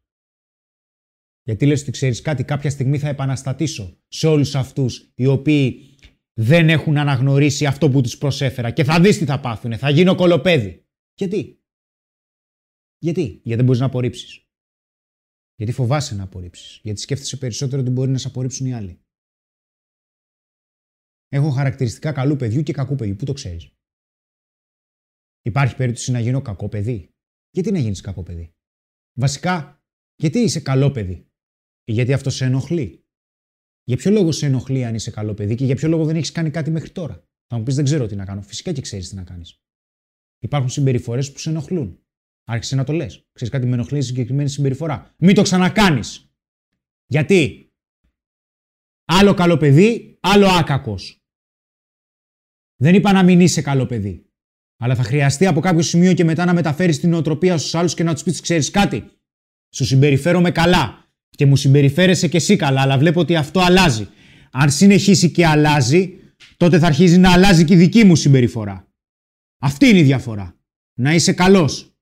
Αλλά όταν οι άλλοι δεν είναι, τότε θα σταματάς να είσαι καλός. Με ποιο τρόπο, να αρχίσει να τη κοπανάς; Όχι. Θα αρχίζεις να προσφέρεις αξία. Αλλά για να αρχίζεις να, να το ξέρεις, αυτό θα πρέπει να ξέρεις ότι αξίζεις. Θα πρέπει να ξέρεις ότι όταν οι άλλοι μπαίνουν στη ζωή σου, παίρνουν αξία. Αλλά αν δεν το εκτιμούν, τότε δεν το αξίζουν. Οπότε σταματάς να προσφέρεις αξία. Πολύ απλά. Όπως λέω πάντα, η προσοχή σου δεν χαρίζεται. Κερδίζεται. Έβαλε και ο φίλος ο Γιάννης Μουρτ 10 ευρώ. 10 λίρες βλέπω. Όσοι έχουν όρεξη να μάθουν συμπεριφορές και ξέρουν καλά αγγλικά, ας δούνε του Ρόμπερ Σαπόλσκι το Human Behavioral Biology. Βαρύ. Λοιπόν, εδώ μιλάνε και μεταξύ τους βέβαια τώρα. Ο Σπύρος Εμ λέει: Χριστάρα, κάνει και σε ερωτήσεις σε εμάς για να απαντάνε. Ναι. Ε, ανεβαίνουμε στους 1900 πάλι. Λοιπόν, για όσους ήρθαν τώρα, γιατί ρωτάνε κάποιοι άνθρωποι, λένε 1800, μπράβο, λέει, ξέρω εγώ. Φτάσαμε ήδη τους 2000 παιδιά, τους ξεπεράσαμε. Ε, και θα επανέλθουμε λογικά, γιατί όχι. Λοιπόν, λέει εδώ ο Ντανετζέρτ, τι γίνεται με το σε εισαγωγικά είσαι γλυκούλης. Είναι αυτό. Ναι. Ε, υπάρχει περίπτωση, συνήθως αυτό λέγεται από ηλικίες οι οποίες είναι μικρότερες. και ίσως είναι ένα είδος κομπλιμέντου. Εντάξει. Θα χρειαστεί εσύ ο ίδιος να καταλάβεις τι σημαίνει αυτό για τη γυναίκα. Ουσιαστικά θα της πεις «OK, okay, και εμένα μου φαίνεται ενδιαφέρον. Ας πάμε να πιούμε ένα καφέ». Αλλά παίζουν και άλλοι παράμετροι ρόλο. Έτσι. Πότε στο είπε η γυναίκα, πόσο καιρό την ξέρεις, τι συμπεριφορές έχουν προηγηθεί, την έχεις κυνηγήσει, σε έχει διεκδικήσει, της δείχνεις ενδιαφέρον, σου δείχνει ενδιαφέρον. Υπάρχει ισορροπία στην επένδυση. Αυτά θα χρειαστεί να τα αξιολογήσεις για να δούμε πού φτάσαμε εν τέλει στο να σου πει είσαι γλυκούλης. Αν η πρώτη επικοινωνία που είχα ξαφνικά σου λέει είσαι γλυκούλης, τότε είναι κοπλιμέντο. Λαλαλα, πάμε. Λέει εδώ ο Σταύρος επαναστατική αριστερά. Υπάρχει περίπτωση αν κάποιο καλό παιδί έχει υποστεί πολλή εκμετάλλευση να γίνει κομπλεξικό και να παρεξηγήσει συμπεριφορές που δεν τον θίγουν εν τέλει. Αυτό, αυτό έχει να κάνει με το ότι υπάρχει περίπτωση να είναι ευερέθιστος και βρίσκεται σε ένα μεχτέχμιο γιατί δεν ξέρει και ο ίδιος τι μπορεί να ανεχτεί και τι όχι. Καλή ερώτηση. Λοιπόν, γίνεται ένα καλό παιδί να γίνει ηγέτης. Κοίταξε, βάσει αυτό που είπαμε πριν, ότι δηλαδή σε κάποιες κοινωνικές ομάδες θα μπορούσε να διαπρέψει ένα καλό παιδί, θα μπορούσε να γίνει και ηγέτης. Και βασικά πολλοί είναι που επιλέγονται και από άποψη management. Τα καλά παιδιά δηλαδή επιλέγονται να γίνουν ναι. σε κάποια πράγματα. Ε, Κυρίως αυτό έχει να κάνει και με το ότι η αλήθεια είναι ότι πολλά καλά παιδιά είναι αξιόπιστοι. Και η αξιοπιστία είναι κάτι πάρα πολύ σημαντικό. Ειδικότερα όταν έχει να κάνει με μια θέση ευθύνης. Το θέμα είναι και το τι συμβαίνει και στις διαπροσωπικές σχέσεις ή μεταγενέστερα και στις ερωτικές σχέσεις. Γιατί η ηγεσία χρειάζεται παντού. Η ηγεσία δεν μπορείς να είσαι σε μια, μόνο σε μια κοινωνική ομάδα. Η ηγεσία χρειάζεται να έχεις και σε μια σχέση. Και πολλές φορές τα καλά παιδιά φοβούνται να πάρουν ηγεσία γιατί πιστεύουν ότι με αυτόν τον τρόπο υπάρχει περίπτωση να μην προσφέρουν αυτό που νομίζουν ότι μπορεί να θέλει η γυναίκα. Γι' αυτό δεν αναλαμβάνουν ηγεσία. Γιατί φοβούνται ότι πιθανότατα να πούν κάτι το οποίο θα καταστρέψει τις ελπίδες τους. Αλλά φυσικά πάρα πολύ καλά παιδιά μπορούν να έχουν θέσεις ηγεσίας. Αλλά εξαρτάται για τι είδους κοινωνική ομάδα μιλάμε. Όσο πιο ψηλά αρχίζεις και ανεβαίνεις στην ιεραρχία, τόσο περισσότερα χαρακτηριστικά χρειάζεται τα οποία χρειάζεται να είσαι πιο σκληρός. Γιατί η πίεση είναι τεράστια. Όσο πιο αδυσόπιτος είναι ο ανταγωνισμός, τόσο πιο σκληρή η ηγεσία χρειάζεται. Γιατί όταν ξέρεις ότι ο άλλος είναι έτοιμος να σου φάει τη θέση, εκείνη τη στιγμή χρειάζεται να πάρεις σκληρές αποφάσεις. Έχω, έχω φοβερές ερωτήσεις. Φοβερές ερωτήσεις. Παίζουμε μπάλα, ρε φίλε. Δεν παίζουμε. Ναι, ναι, ναι, όχι. Είναι, είναι πολύ καλός. Κάνουμε δουλειά. Λοιπόν, λέει εδώ ο Τσάκου Ταφ, Τσάκου Τι ή, ή Τσάκου Τι. Κινέζος είναι. Δεν ξέρω. Έτσι, ε, τσάκου, τσάκου είναι το username. Δεν πειράζει. Τι. Εντάξει, είναι ναι. και πολλές γυναίκες. Είναι πάρα πολλές γυναίκες. Ευχαριστούμε πάρα πολύ που είστε εδώ, κορίτσι. λοιπόν, αν κάποιος δεν είχε συμπτώματα καλό παιδί στις προηγούμενες σχέσεις του, αλλά εμφάνισε όταν έμπλεξε με χειριστικό άνθρωπο, σημαίνει ότι είχε αυτά χαρακτηριστικά ανέκαθεν ή ότι απλά ξεμπροστιάστηκε τώρα; Κατά πάσα πιθανότητα τα είχε αυτά τα χαρακτηριστικά. Το θέμα είναι ότι μπορείς στι περισσότερες σχέσεις του να μην τον ένοιαζε τόσο και ξαφνικά να άρχισε να τον νοιάζει περισσότερο για κάποιο συγκεκριμένο λόγο. Δηλαδή, όταν έμπλεξε με ένα άτομο το οποίο μπορεί να είναι μη συναισθηματικά διαθέσιμο, ε, δεν το περίμενε, δημιουργήσε κάτι απρόβλεπτο με αποτέλεσμα να του δημιούργησε ή να του ενεργοποιήσει κάποια ήδη υπάρχουσα ανασφάλεια. Μια υπόθεση κάνω γιατί δεν σε ξέρω κιόλας. Δηλαδή είναι πολύ δύσκολο να βγάλω παιδιά συμπέρασμα με τόσα λίγα στοιχεία. Λοιπόν, ο Χαρίλαο Κούρκουλος λέει ένα σχόλιο ότι μας παρακολουθεί καιρό κτλ. Έχω την... Ευχαριστούμε, φίλε. Έχω την άποψη ότι δεν χρειάζεται να είσαι καλό παιδί ή κακό παιδί. Αυθεντικός πρέπει να είσαι. Να μην κάνουμε τα εύκολα δύσκολα. Ε, ναι, τα εύκολα θα γίνουν δύσκολα όσο περισσότερο οι συνθήκες και οι καταστάσεις σου φέρνουν και περισσότερες ευθύνες. Τώρα το αν θα είσαι καλό παιδί ή κακό παιδί και με ποιο τρόπο εσύ ο ίδιος αποφασίζεις να τα κατηγοριοποιήσεις, τότε προφανώς είναι κάτι υποκειμενικό. Okay? Ε, το να είσαι αυθεντικός βέβαια δεν είναι και κάτι τόσο εύκολο. Γιατί αν αποφασίσεις να είσαι αυθεντικός, για παράδειγμα, στη δουλειά σου, υπάρχει περίπτωση να φέρεις κάνα καδρόνι στο κεφάλι του αφεντικού σου. Όταν μπορεί να σου μιλήσει, ας πούμε, απότομα. Αλλά εκείνη τη στιγμή δεν θα είσαι αυθεντικός. Γιατί πολλές φορές για να μπορέσουμε να επιβιώσουμε και προφανώς να ανελιχθούμε σε κάποιες καταστάσεις, χρειάζεται να ακολουθήσουμε κάποιους κανόνες. Εκείνη τη στιγμή, όταν ακολουθείς κανόνες, μπορεί να μην είσαι αυθεντικός. Μπορεί εσύ να είσαι αυθεντικός και να θέλεις όλη μέρα να πίνεις μπύρες. Αλλά θα σου τεινάξει τα σηκώτια και τα νεφρά στον αέρα. Η αυθεντικότητα είναι κάτι υποκειμενικό. Υπάρχει περίπτωση να έχεις ανάγκη τη συγκεκριμένη θέση για δουλειά και να ανέχεσαι πράγματα που δεν σου αρέσουν. Τότε δεν είσαι, τότε δεν είσαι αυθεντικός. Αντιθέτως, υιοθετείς μια περσόνα. Γιατί, γιατί αυτή η περσόνα ικανοποιεί κάποιο σκοπό. Χωρί αυτό να σημαίνει ότι αυτό είναι κακό ή καλό. Αλλά αυτό δεν σημαίνει ότι δεν είναι αλήθεια. Το αν θα είσαι καλός ή κακός είναι κάτι πολύ σχετικό. Λοιπόν. Καλό. Καλό. Καλό σχολείο. Κατάλαβα. Βαγγέλης Μάνταλος. Όντας καλό παιδί, δυσκολεύομαι να δεχτώ τις αντίστοιχες καλές πράξεις προς τα εμένα. Ναι. Π.χ. περιποίηση της γυναίκας μου και με τη μία μου έρχεται να κάνω κάτι αντίστοιχο. Ναι. Γιατί πιστεύεις σε κάποιο σημείο ότι δεν σου αξίζει τόσο; Ότι στον άλλον αξίζει περισσότερη φροντίδα από ότι εσένα. Ο Χλήμης λέει μήπως τελικά το ο όρος καλό παιδί ή το γλυκούλης είναι αποπροσανατολιστικός; Λέει μήπως τελικά ο όρος που ψάχνουμε είναι ο άκακος, ο push around, ο φλόρος. Όχι, αδύναμος. Ο αδύναμος. Όχι φλόρος. Μην βάζουμε τέτοιες ταμπέλες σε ανθρώπους γιατί μπορεί να έχουν και απίστευτα χαρακτηριστικά και να είναι και πολύ πετυχημένοι. Οι άνθρωποι μπορεί να είναι πολύ αξιόλογοι. Έτσι. Θέλει λίγο προσοχή. Μην βάζουμε τέτοιες ταμπέλες. Σε παρεΐστικο επίπεδο, OK. Okay. Εντάξει, γλυκούλη και δεν γελάμε. Αλλά το θέμα είναι αδύναμος. Δηλαδή, αδύναμος να δείξεις ότι οι συμπεριφορές που δεν σου αρέσουν θα έχουν συνέπειες.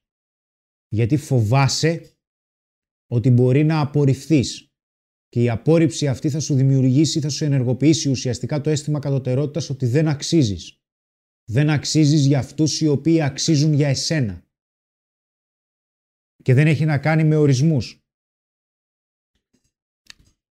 Λοιπόν, ο Πέτρος Δρόλιας λέει κάτι ωραίο. Έχοντας έναν αλκοολικό πατέρα που δεν ήμουν δεμένος συναισθηματικά. Πόσο μεγάλο ρόλο έχει παίξει αυτός ότι είμαι πολύ καλό παιδί. Τεράστιο. Ειδικά ο αλκοολισμός. Το έχουν πει και άλλοι άνθρωποι αυτό με τον αλκοολισμό. Τεράστιο. Στις περισσότερες περιπτώσεις, για παράδειγμα, κάτι που διάβαζα όσον αφορά για το στατιστικό, αν θέλει να μας το πούν οι άνθρωποι που το έχουν γράψει για αλκοολισμό, ειδικότερα σε προεφηβική ή εφηβική ηλικία λίγο και έπειτα, ένας τρόπος διεξόδου είναι τα video games. Ειδικότερα όταν έχουμε να κάνουμε με υπερβολική βία στην οικογένεια ή επιθετικότητα. Δεν θυμάμαι πότε το διάβαζα. Το ξέχασα. Ο Θανάσης Καράς έχει βάλει 10,99 ευρώ. Ευχαριστούμε πάρα πολύ, Θανάση. Να πούμε λίγο για την, ε, για την πλατφόρμα, μέχρι να, να βρούμε και άλλες ερωτήσεις. Παιδιά, κοιτάξτε να δείτε. Πριν πάρα πολύ καιρό... Εκατομμύρια χρόνια. Δημιουργήθηκε το Netflix του Flirt. Εντάξει, είναι λίγο καλύτερο. Σε αυτή την πλατφόρμα τι έχουμε; Έχουμε σεμινάρια. Ολοκληρωμένα σεμινάρια οπτικοακουστικού υλικού. Φαντάσου είναι η υπέρτατη περιπέτεια. Ακούστε, έχουμε ρίξει τρελή δουλειά γι' αυτό. Ε, ξέρετε πάρα πολύ καλά ποια είναι, ποιο είναι το επίπεδο της γνώσης που προσφέρουμε και πόσο σοβαρά το παίρνουμε αυτό. Όσοι άνθρωποι έχουν μπει έχουν πάθει πλάκα, το εννοούμε αυτό, γιατί τους ρωτάμε γιατί μας ενδιαφέρει η γνώμη σας. Εννοείται. Και θα ρίξουμε κι άλλο βάρος και θα ετοιμάσουμε πράγματα τα οποία ούτε καν φαντάζεστε. Βασικά μπορεί και να τα φαντάζεστε. Πρώτα απ' όλα, από την επόμενη εβδομάδα και μετά, κατά πάσα πιθανότητα κάθε Κυριακή, θα βγαίνει και ένα καινούριο σεμινάριο στην πλατφόρμα. Ε, θα βγαίνει ένα καινούριο σεμινάριο και αυτό θα γίνεται περίπου για ένα μήνα. Περίπου για ένα μήνα και κάθε Κυριακή θα βγαίνει και ένα καινούριο σεμινάριο. Απίστευτα πράγματα. Αυτά τώρα δεν έχουν ξαναγίνει ποτέ. Βασικά είναι η πρώτη και ίσως και η μοναδική διαδικτυακή πλατφόρμα εκμάθησης φλερτ στην Ελλάδα. Τι άλλο δηλαδή. Τι άλλο. Στο τέλος θα φτιάξουμε διακτηνιστή για να πηγαίνεις ακριβώς δίπλα στη γυναίκα που θέλεις να προσεγγίσεις. Τι άλλο... Εντάξει, οπότε να είστε σας παρακαλώ έτοιμοι. Μπείτε στην πλατφόρμα, παιδιά, αξίζει. Θα πάρετε τεράστια γνώση. Η υποστήριξη είναι πάντα εκεί γιατί μας ενδιαφέρει οι άνθρωποι να ξέρουν ότι πάντα είμαστε δίπλα τους. Ε, αν δεν έχετε μπει ήδη, κακό του κεφαλιού σας. Και, και το εννοώ. Και το εννοώ. Λοιπόν, έχει ήδη να πούμε με μία συνδρομή. Ο άνθρωπος παίρνει πρόσβαση σε όλα τα σεμινάρια που έχουμε βάλει ήδη. Και για όσο καιρό την έχει τη συνδρομή, θα παίρνει πρόσβαση αυτόματα και στα καινούργια που βάζουμε. Ο Αλέξανδρος Παπαϊορδάνης λέει μια ιδιαίτερη ερώτηση. Πιστεύετε δεν υπάρχει διαφορά ανάμεσα σε ένα άσχημο καλό παιδί και σε ένα όμορφο καλό παιδί; Και αντίστοιχα θα μπορούσαμε να το πούμε. Δηλαδή, σε ένα, ε, αν η ομορφιά τον κάνει καλό, ή συγγνώμη, αν η έλλειψη ομορφιάς μάλλον τον κάνει καλό. Η διαφορά είναι ότι υπάρχει περίπτωση να κερδίσει λίγο περισσότερο χρόνο με τη γυναίκα ή η γυναίκα να συγχωρέσει λίγο περισσότερα λάθη. Αλλά αργά ή γρήγορα οι συμπεριφορές είναι αυτές που καθορίζουν τη δημιουργία αλλά κυρίως και τη διατήρηση της έλξης, όχι η εξωτερική εμφάνιση. Δεν είναι η εξωτερική εμφάνιση που θα προσφέρει αρχικά ασφάλεια, αλλά οι συμπεριφορές. Γιατί υπάρχει περίπτωση να έχεις εξωτερική εμφάνιση, αλλά να είσαι ανασφαλής. Οπότε προβάλλεται και αυτή, δημιουργείς ανασφάλεια και στη γυναίκα. Gamers Gamers λέει τι γίνεται με το είσαι καλό παιδί, αλλά σε βλέπω σαν φίλο. Τι κάνουμε, πώς το χειριζόμαστε, τι μπορεί να έχει συμβεί για να μας το πει. Στις περισσότερες περιπτώσεις αυτό που μπορεί να έχει συμβεί είναι ότι ή, ή άργησες να δείξεις τις προθέσεις σου ή ήσουν πάρα πολύ συγκαταφετικός ή προσέγγισες τη γυναίκα πρώτα σε φιλικό επίπεδο και μετά της έδειξες ερωτικό ενδιαφέρον γιατί φοβήθηκε στην απόρριψη ή γιατί μπορεί ας πούμε, να έχει και κάποιες συμπεριφορές που μπορεί να μην σου πολύ άρεσαν και να μην είπες ξέρεις κάτι, Ω, ξέρεις αυτό δεν μου αρέσει. Είναι πολλοί οι λόγοι που μπορεί να οδήγησαν εκεί. Και θα πρέπει να ξέρουμε και στις αρχές γνωριμίας, γιατί μπορεί με την γυναίκα, ας πούμε, συγκεκριμένη να μίλαγε συνέχεια και να μην της πρότεινες ποτέ ραντεβού. Ή όποτε σου έστελνε επί τόπου να είσαι μόνιμα διαθέσιμος, ενώ ας πούμε σταμάταγες στη διάβασμά σου για να μιλήσεις στα μηνύματα. Όχι. Αυτά είναι πολλά τα λάθη που μπορεί να έχουν γίνει να, ώστε να συντέλεσαν στο ότι ξέρεις είσαι καλό παιδί, αλλά καλύτερα να μείνουμε φίλοι. Σημαίνει ότι δεν σε είδε ερωτικά. Σημαίνει ότι δεν ήσουν στο ραντάρ. Άντε, μην πάρω καμιά σανίδα τώρα. Καλά έχει πάει μέχρι τώρα.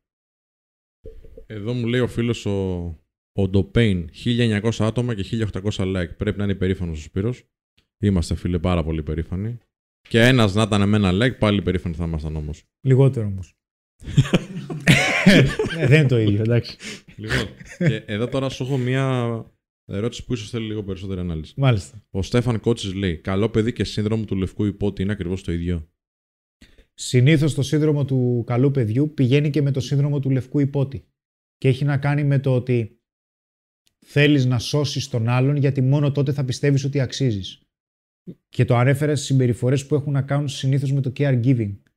Δηλαδή, με το πόσο εσύ είσαι διατεθειμένος να επομιστείς τα προβλήματα του άλλου για να τον σώσεις. Όπα, τι να σώσεις. Δεν γίνεται ο άλλος συνεχώς να σου στέλνει κατά και εσύ να είσαι με το βιτίο και να μαζεύεις. Δεν είσαι βοθρατζής. Ο άλλος έρχεται στη ζωή σου για να σου φέρει θετικό ισοζύγιο.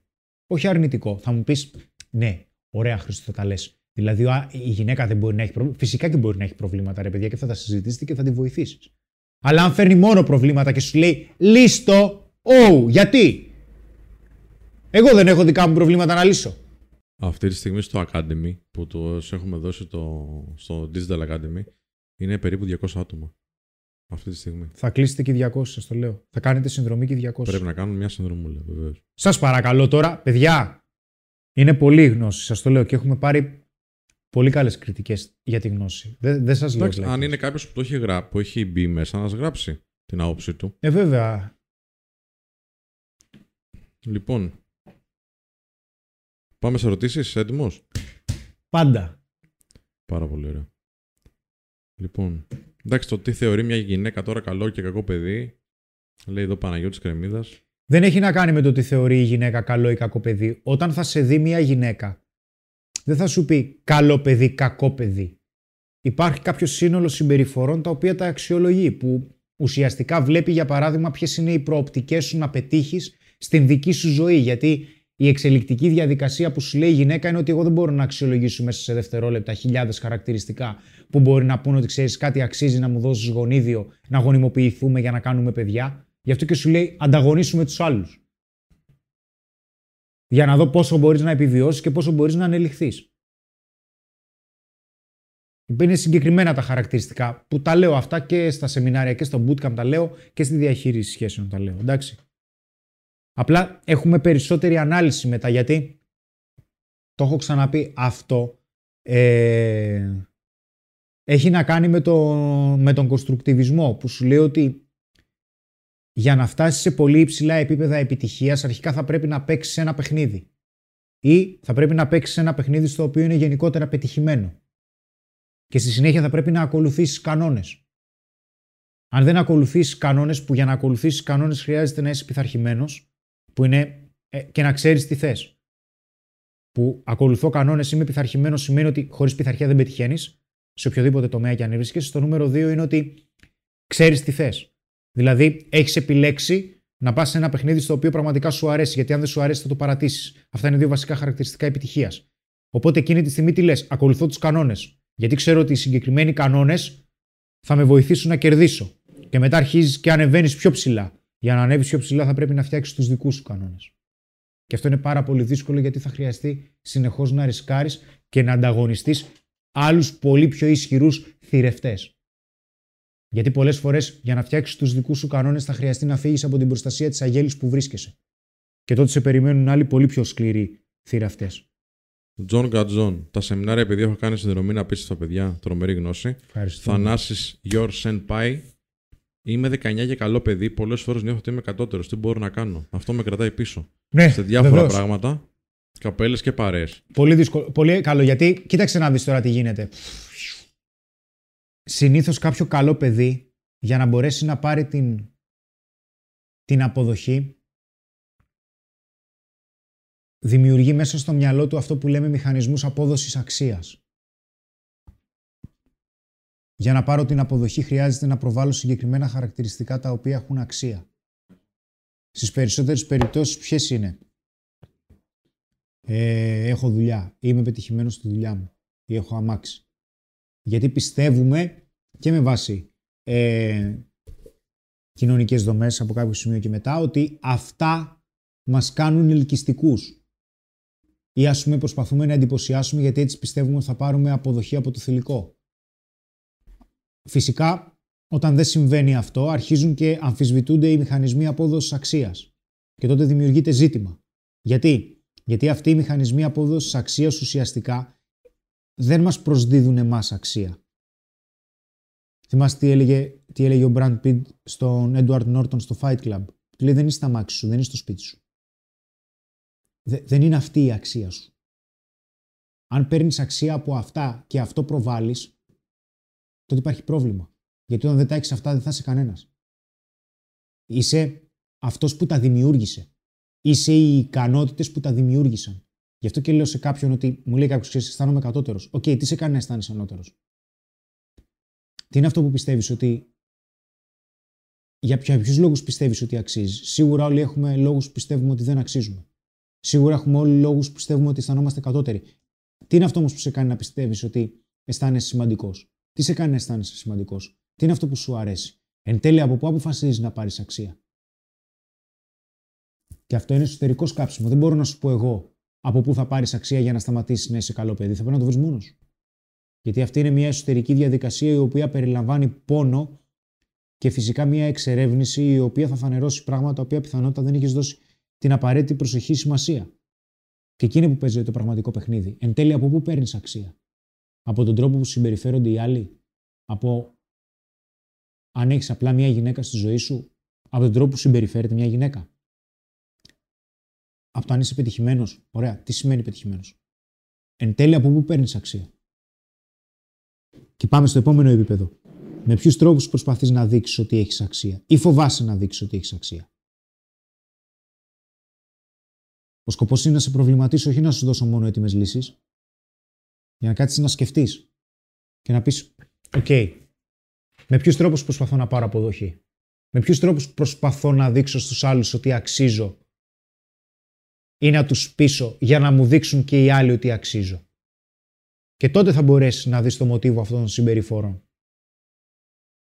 Και να πας πίσω σε ό,τι είπαμε και να πεις «OK, υπάρχει κάποιο μοτίβο» Μήπως οι σχέσεις μου; Μήπως έχω το ίδιο μοτίβο επικοινωνίας με τους γονείς μου; Γιατί η προσκόλληση, τα είδη της προσκόλλησης αρχίζουν και πέφτουν, ουσιαστικά επηρεάζουν σε πολύ μεγάλο βαθμό τον μέσο προμετωπιαίο λοβό, το μέσο προμετωπιαίο φλοιό, το middle prefrontal cortex. Και αυτός τι κάνει; Βασικά αρχίζει και εντοπίζει ε, εξωτερικά ερεθίσματα, δηλαδή για παράδειγμα χειρονομίες, ή εκφράσεις προσώπου και βλέπεις ένα θυμωμένο πρόσωπο ή ένα δυσαρεστημένο πρόσωπο. Αν υπάρχει θέμα σε προσκόλληση από όταν ήσουν μικρός, εκείνη τη στιγμή ο μέσος προμετωπιαίο φλοιός δεν θα κρατήσει την αμυγδαλή, στα λέω χοντρά και μην καταλάβεις, και η αμυγδαλή εκείνη τη στιγμή δεν θα πατήσει φρένο στο συμπαθητικό σύστημα και θα αρχίζει να παράγει κορτιζόλη και θα αρχίζει να αγχώνεσαι περισσότερο και θα πάει πάλι από κάτω προς τα πάνω, από το στέλεχος προς τα πάνω πάλι στον, στον προμετωπιαίο και θα πει ο προμετωπιαίο πάλι στα τμήματα του μεταιχμιακού ότι ξέρεις τι, ναι, ok, okay, προσπάθησε να πάρεις αποδοχή γιατί δεν αξίζεις. Το θέμα είναι για ποιο λόγο πιστεύεις ότι δεν αξίζεις ή για ποιο λόγο πιστεύεις ότι αξίζεις. Γιατί εν τέλει αυτό θα σου φανερώσει ολόκληρες τις πηγές της ζωής σου από όπου πιστεύεις ότι είσαι αποτυχημένος ή πετυχημένος. Και δεν είναι κακό να είσαι ένα από τα δύο. Το θέμα είναι τι θέλεις να είσαι περισσότερο και τι είσαι διατεθειμένος να κάνεις γι' αυτό. Πάρα πολύ καλά λόγια και για την πλατφόρμα και για όλα. Εντάξει, δεν διαβάζω όλα. Είναι πάρα πολλοί άνθρωποι που έχουν πει. Ευχαριστούμε πάρα, πάρα πολύ. Ευχαριστώ. Ε, δείχνει το επίπεδό σας. Ευχαριστούμε πάρα πολύ, παιδιά. Συγχαρητήρια. Και για αυτά που λες, λένε πάρα πολύ καλά λόγια. Ε, ο Σπύρος Μπούρας λέγεται το σύνδρομο του καλού παιδιού και το σύνδρομο του λευκού υπότι. Το, το είπαμε πριν λίγο. Ε, Έλα, Σπύρο. Ρωτάνε και κάποιες προσωπικές ερωτήσει. Δηλαδή, εσύ από πού παίρνεις αξία, ρωτάει ο hip hop, και αν έχει υπάρξει καλό παιδί. Επίσης, ο Στάθισμαν λέει ε, μπορεί η τοξικότητα ενός γονιού και η υπερ, υπερφροντίδα του άλλου γονιού μπορεί να δημιουργήσει ένα καλό παιδί και τι μπορείς να κάνεις διορθώσεις; Ναι, το τι μπορείς να κάνεις για το διορθώσεις το λέω τόση ώρα. Αλλά ναι, μπορεί. Λοιπόν, λέει εδώ ο φίλος ο Γιώργος Πανέλας. Καλό παιδί, ίσον χαμηλή αυτοεπίθεση. Αν βελτιωθείς το κομμάτι της αυτοεπίθεσης, δεν βελτιώνεις αυτόματα και στο θέμα του καλού παιδιού. Ακούστε, παιδιά, η αυτοπεποίθηση έχει να κάνει, στηρίζει την αυτοεκτίμηση. Το θέμα είναι να κάνεις πράγματα για τα οποία θαυμάζεις τον εαυτό σου. Και αυτό δεν είναι καθόλου εύκολο. Όλοι φανταζόμαστε ότι κάποια στιγμή γινόμαστε ο ήρωας της ιστορίας μας, αλλά κανένας δεν αναλαμβάνει την ευθύνη να κάνει γι' αυτό κάτι. Και περιμένουμε έναν άλλον ήρωα να μας σώσει. Ή να μας πει ότι ξέρεις κάτι, ήρθε η ώρα να κάνεις αυτό γιατί είναι ασφαλές στο περιβάλλον και δεν ενηλικιώνεσαι. Και έρχεται η ώρα να πάρεις δύσκολες αποφάσεις σε μια σχέση και κάθεσαι σαν την κότα. Και αυτό μειώνει την έλξη. Ναι, φυσικά έχω υπάρξει καλό παιδί. Βασικά δεν έχω υπάρξει καλό παιδί. Ήμουν καλός γιατί δεν ήξερα να είμαι κάτι άλλο. Γιατί έτσι έμαθα. Ότι ξέρεις τι, θα πρέπει να κάνεις χάρες, θα πρέπει να κάνεις χατήρια, δεν θα πρέπει να λες τη γνώμη σου. Δεν θα πρέπει να διαφωνείς. Γιατί η άλλη υπάρχει περίπτωση να σε απορρίψει. Αλλά αυτό δεν δημιουργεί έλξη. Γιατί δεν δείχνεις δυναμισμό. Είσαι σαν ζυμάρι. Ο άλλος μπορεί να σε πλάσει όπως θέλει. Όχι. Και φυσικά μετά μου γύρισε. Δηλαδή, εκεί που έλεγα ότι νούμερο είναι οι ανάγκες των άλλων, μετά άρχισε να μου γυρνάει και να λέω Όχι, σημαντικότερο είναι οι ανάγκες μου. Και μετά λέω ρε φίλε, έχεις πάει στο άλλο άκρο, κάτι πρέπει να κάνεις γι' αυτό.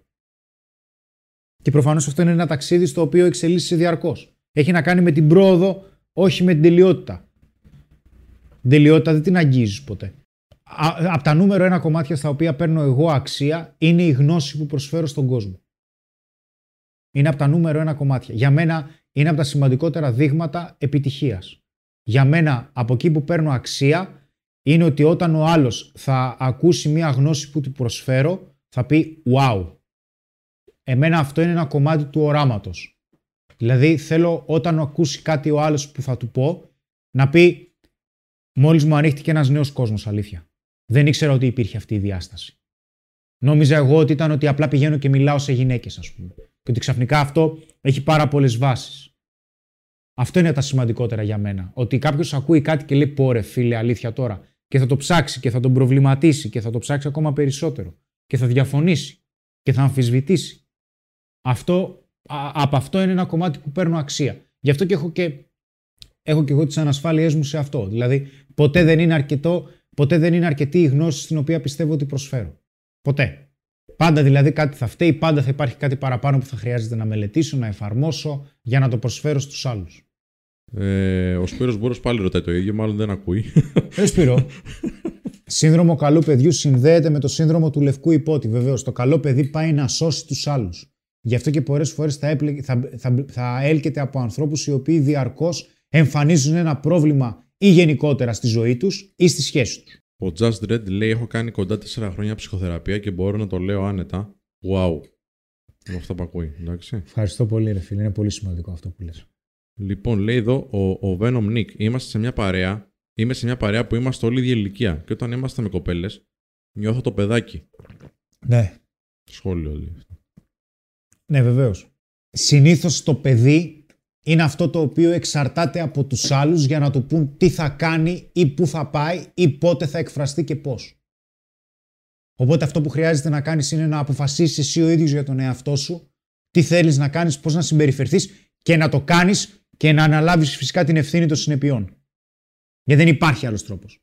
Αν θέλεις να πεις κάτι, αν έχεις μια άποψη, μίλα. Αν διαφωνείς, πες το. Τι θα σου κάνω, θα σου κόψουν κανένα γραμμάτιο; Τι σου χρωστάς κανένα δάνειο; Πάντα με σεβασμό και ευγένεια. Είναι υπερδυνάμεις. Αυτός που σέβεται τους άλλους, σέβεται και τον εαυτό του. Χρήστος Θοδωρόπουλος. Έλα, Χριστάρα. Υπάρχει περίπτωση να μην είσαι καλό παιδί με τις γυναίκες, αλλά σε όλα τα άλλα. Και Ναι. αν είσαι γιατί; Ναι, το είπα και πριν. Είναι είδος αντίδρασης. Και υπάρχει περίπτωση να είσαι καλός ή καλό παιδί εκεί που θεωρείς ότι υπάρχει μεγαλύτερη αξία ή εκεί που έχεις μεγαλύτερη ανάγκη για αποδοχή. Υπάρχουν άνθρωποι οι οποίοι στις δουλειές τους, το είπα και πριν, είναι σκυλιά γιατί δεν τους νοιάζει. Δεν τους νοιάζει η απόρριψη. Σου λέει θα ανταπεξέλθω. Με τις γυναίκες είναι κουτάβια. Και υπάρχει και το αντίθετο. Ω, Αυτό που αναφέρεις τώρα. Προσκόλληση ίδια. Ο Χρήστος Κρυψιώτης λέει: Όταν βλέπεις ότι δεν υπάρχει εκτίμηση σε αυτό που κάνεις και προσφέρεις από πάνω από 10 άτομα, τι φταίει. Και, Προσφέρεις όσο 10 άτομα θέλει να πει. ναι, Τι φταίει. τι προσφέρεις. Να σταματήσει να προσφέρει. ναι. Αν έχει μεγαλώσει τα πρώτα χρόνια της ζωής σου με τους παππούδες, γιατί η μητέρα δούλευε σε μονογονεϊκή οικογένεια, λέει. Πόσο έχει επηρεάσει αυτό στο να γίνεις καλό παιδί, ο Emperor το ρωτάει αυτό. Δεν ξέρω ποια είναι η σχέση με τους παππούδες και τις γιαγιάδες. Μονογονεακή τώρα σημαίνει ότι έχουμε έλλειψη ενός γονεακού προτύπου. Αυτό παίζει μεγαλύτερο ρόλο. Πόσα βίντεο υπάρχουν στο Digital Academy, παιδιά, λέει ο Χρήστος Ντέκο. Φίλε, είναι, είναι δεκάδες, είναι πάρα πολλά. Είναι αυτή τη στιγμή 13 σεμινάρια, μέχρι τέλος του μήνα θα είναι 15-16, μέχρι τέλος Μαΐου. Και κάθε μήνα βγάζουμε κι άλλα. Κάθε μήνα βγάζουμε κι άλλα. Το κάθε σεμινάριο έχει από 5 έως 15 βίντεο μέσα, 18 πόσα έχει. Γιατί το κάθε ένα είναι ε, μάθημα. Έτσι. Ξεκινάνε από ε, 49 ευρώ το μήνα η πρόσβαση, δηλαδή άμα πάρεις ένα μήνα με 49 ευρώ έχεις πρόσβαση σε όλα. Ε, αλλά υπάρχουν και πιο. Μπορείς να πας μέχρι και 29 ευρώ το μήνα, αν πάρεις περισσότερους μήνες. Τσεκάρετε, μπείτε στο menofstyle.gr κάθος digital και θα δείτε όλα τα, όλες τις χρεώσεις εκεί και όλες τα, τις λεπτομέρειες. Και όλα τα μαθήματα κιόλας, έτσι. Σταματάς να προσφέρεις, λέει, συνεχίζει ο Χρήστος, σταματάς να προσφέρεις, λέει, και μένεις μόνος σου και το πας από την αρχή; Το παιδί που έλεγε ότι προσφέρει περισσότερο. Μα είσαι μόνος σου ήδη άμα δεν σου προσφέρουν και οι άλλοι δεν εκτιμούν. Μμ. Απλά δεν το έχεις καταλάβει ακόμα. Η Ευρυδίκη Χατζιαθανασίου λέει: Άμα προσφέρεις πολλά και εν τέλει καταλαβαίνεις ότι σε θεωρούν δεδομένο, το να αλλάξεις απότομα συμπεριφορά και να θέσεις όρια θα θεωρηθεί κατακριτέο. Πώς μπορείς να το αποφύγεις αυτό; Γιατί να το αποφύγεις, αφού μέχρι τώρα το απέφευγες; Πώς σου δούλεψε; Τι, σου, τι σας είπα πριν; Απλά είστε μέσα στο μυαλό σας και δεν ακούτε τόσο αυτά που σας λέω. Θα πρέπει να διαχειριστείς συνέπειες. Που το έλεγε και πριν και ο Χρήστος στις ερωτήσεις του. Όλοι θέλουν να αλλάξουν, αλλά κανένας δεν θέλει να διαχειριστεί τη συνέπεια της αλλαγής. Sorry, guys, sorry. Είναι μια πικρή αλήθεια. Ναι, εντάξει, εγώ συνεχίζω να προσφέρω, αλλά δεν παίρνω πίσω, αλλά δεν θέλω να μείνω και μόνος μου. Εντάξει, οκ. Άρα τα θέλεις όλα. Θέλεις και οι άλλοι να σε εκτιμήσουν, δεν θέλεις να μείνεις μόνος, θα υπάρχουν συνέπειες προφανώς. Αυτό είναι που θα σταματήσει να σε κάνει ευαίσθητο. Θα σου προσφέρει σκληράδα. Το να μπορείς να διαχειριστείς τις συνέπειες. Το καλό παιδί φοβάται τις συνέπειες. Φυσικά ο πόνος που αισθάνεσαι είναι πολύ πιο μακροπρόθεσμος. Αντί για να πεις τέλος, ναι, θα το διαχειριστείς. Φυσικά και θα το διαχειριστείς. Είναι κατακριτέο. Βεβαίως και είναι κατακριτέο. Μα είναι κατακριτέο και μετά έρχεσαι και μπαίνεις εσύ στη διαδικασία και λες: Οκ, μα για ποιο λόγο είναι κατακριτέο; Αυτό που ζητάω είναι παράλογο. Εγώ μόνο προσφέρω, άλλος γιατί δεν μου προσφέρει. Και αρχίζω και θέτω όρια. Και άλλος αρχίζει και κλωτσάει. Α κλωτσήσεις σαν ψωράλογο. Τι θα κάνεις δηλαδή, συνεχώς θα προσφέρεις και δεν θα παίρνεις πίσω ενώ θέλεις και το έχεις ανάγκη; Μπαίνεις πάλι σε μια διαδικασία η οποία είναι αρρωστημένη. Είναι δυνατόν να αισθάνεσαι εσύ ο βλάκας της υπόθεσης; Για ποιο λόγο; Αυτό πιστεύεις ότι σου αξίζει; Από εκεί πιστεύεις ότι παίρνεις αξία; Από το να προσφέρεις μονό. Σας είπα πριν τις ερωτήσεις. Απλά δεν δώσετε βάση. Χρειάζεται δουλειά. Από πού παίρνεις αξία με το να προσφέρεις μονό ή όταν παίρνεις ψίχουλα; Δεν είναι εύκολο, αλλά είναι απλό. Σε ποιο τρόπο, με ποιο τρόπο μπορούμε, βάσο δημάκι, με ποιο τρόπο μπορούμε να διαχειριστούμε τον φόβο της αποτυχίας σε όλους τους τομείς και πώς ξεκινάμε να το αλλάξουμε αυτό; Αποτυχάνοντας. Ο μόνος τρόπος για να ξεπεράσεις ένα φόβο είναι να τον αντιμετωπίσεις. Δεν υπάρχει άλλος τρόπος. Αν δεν κάνεις κάτι επειδή φοβάσαι, μένει μια άλλη, μένει μια άλλη υπόθεση στη μνήμη. Και αυτό θα σε κυνηγάει. Θα σε κυνηγάει για πάντα γιατί αφήνει μια ιστορία η οποία δεν έχει λυθεί. Και αρχίζει και μένει στο μυαλό σου σαν μια τσίχλα. Κολλάει τα γρανάζια γιατί τι σου λέει; Υπάρχει κάτι το οποίο θα μπορούσες να κάνεις διαφορετικά. Και συνεχίζει αυτό το πράγμα. Γιατί το μυαλό τη σου λέει; Σε ποια έγινες πάρα πολύ καλός, ωραία. Σε ποια δεν ήσουν αρκετά καλός; Σε ποια μπορούσες να συμπεριφερθείς διαφορετικά; Και θα χρειαστεί να ανατρέξεις πίσω και να πεις τι χρειάζεται να αλλάξω. Και αυτό είναι πόνος. Προφανώς. Αλλά θα αρχίζουν να σου λύνονται συναισθηματικοί κόμποι. Κανείς δεν θέλει να αποτύχει. Ποιος θέλει να αποτύχει; Ο νούμερο ένα δείκτης αποτυχίας είναι να μην προσπαθήσεις. Ο νούμερο ένα δείκτης επιτυχίας ποιος είναι; Θα αντέξεις όσες αποτυχίες χρειάζονται μέχρι να τα καταφέρεις. Γιατί δεν γίνεται αλλιώς. Όλοι θέλουν να πετύχουν χωρίς να αποτύχουν. Δεν γίνεται αυτό. Σκεφτείτε οποιοδήποτε τομέα της ζωής σου στον οποίο έχετε καταφέρει κάτι. Όλοι σας εδώ. Πόσοι είστε, 1800, 1900, 1700. Όλοι έχετε καταφέρει κάτι στη ζωή σου το οποίο είναι σημαντικό για εσάς. Όλοι, τουλάχιστον ένα. Το καταφέρατε χωρίς να έχετε καμία αποτυχία; Όχι βέβαια. Αντιθέτως. Αντιθέτως. Σας φύγαν τα σηκώτια για να το καταφέρετε. Βεβαίως, γιατί αυτό αξίζει. Γιατί για να έχεις επιτυχία χρειάζεται να εξασκήσεις συγκεκριμένες ικανότητες για μεγάλο χρονικό διάστημα και να προοδεύσεις και να πάρεις δύσκολες αποφάσεις και να αναλάβει την ευθύνη να εξελίξεις συγκεκριμένες ικανότητες ώστε να αρχίζεις να ανεβαίνεις και να εξελίσσεσαι. Λοιπόν, αν ο Μάντερ Ρέικ λέει Χρήστο, τι γίνεται όταν είσαι χρόνια καλό παιδί και έχεις συνηθίσει κάποιες συμπεριφορές να συνοχλούν ήπια αρχικά, αλλά να σου χτίσουν κατά πίεση μακροπρόθεσμα. Το θέτεις από την αρχή; Ναι. Προφανώς. Προφανώς. Προφανώς. Η, η Κάτια Βου λέει.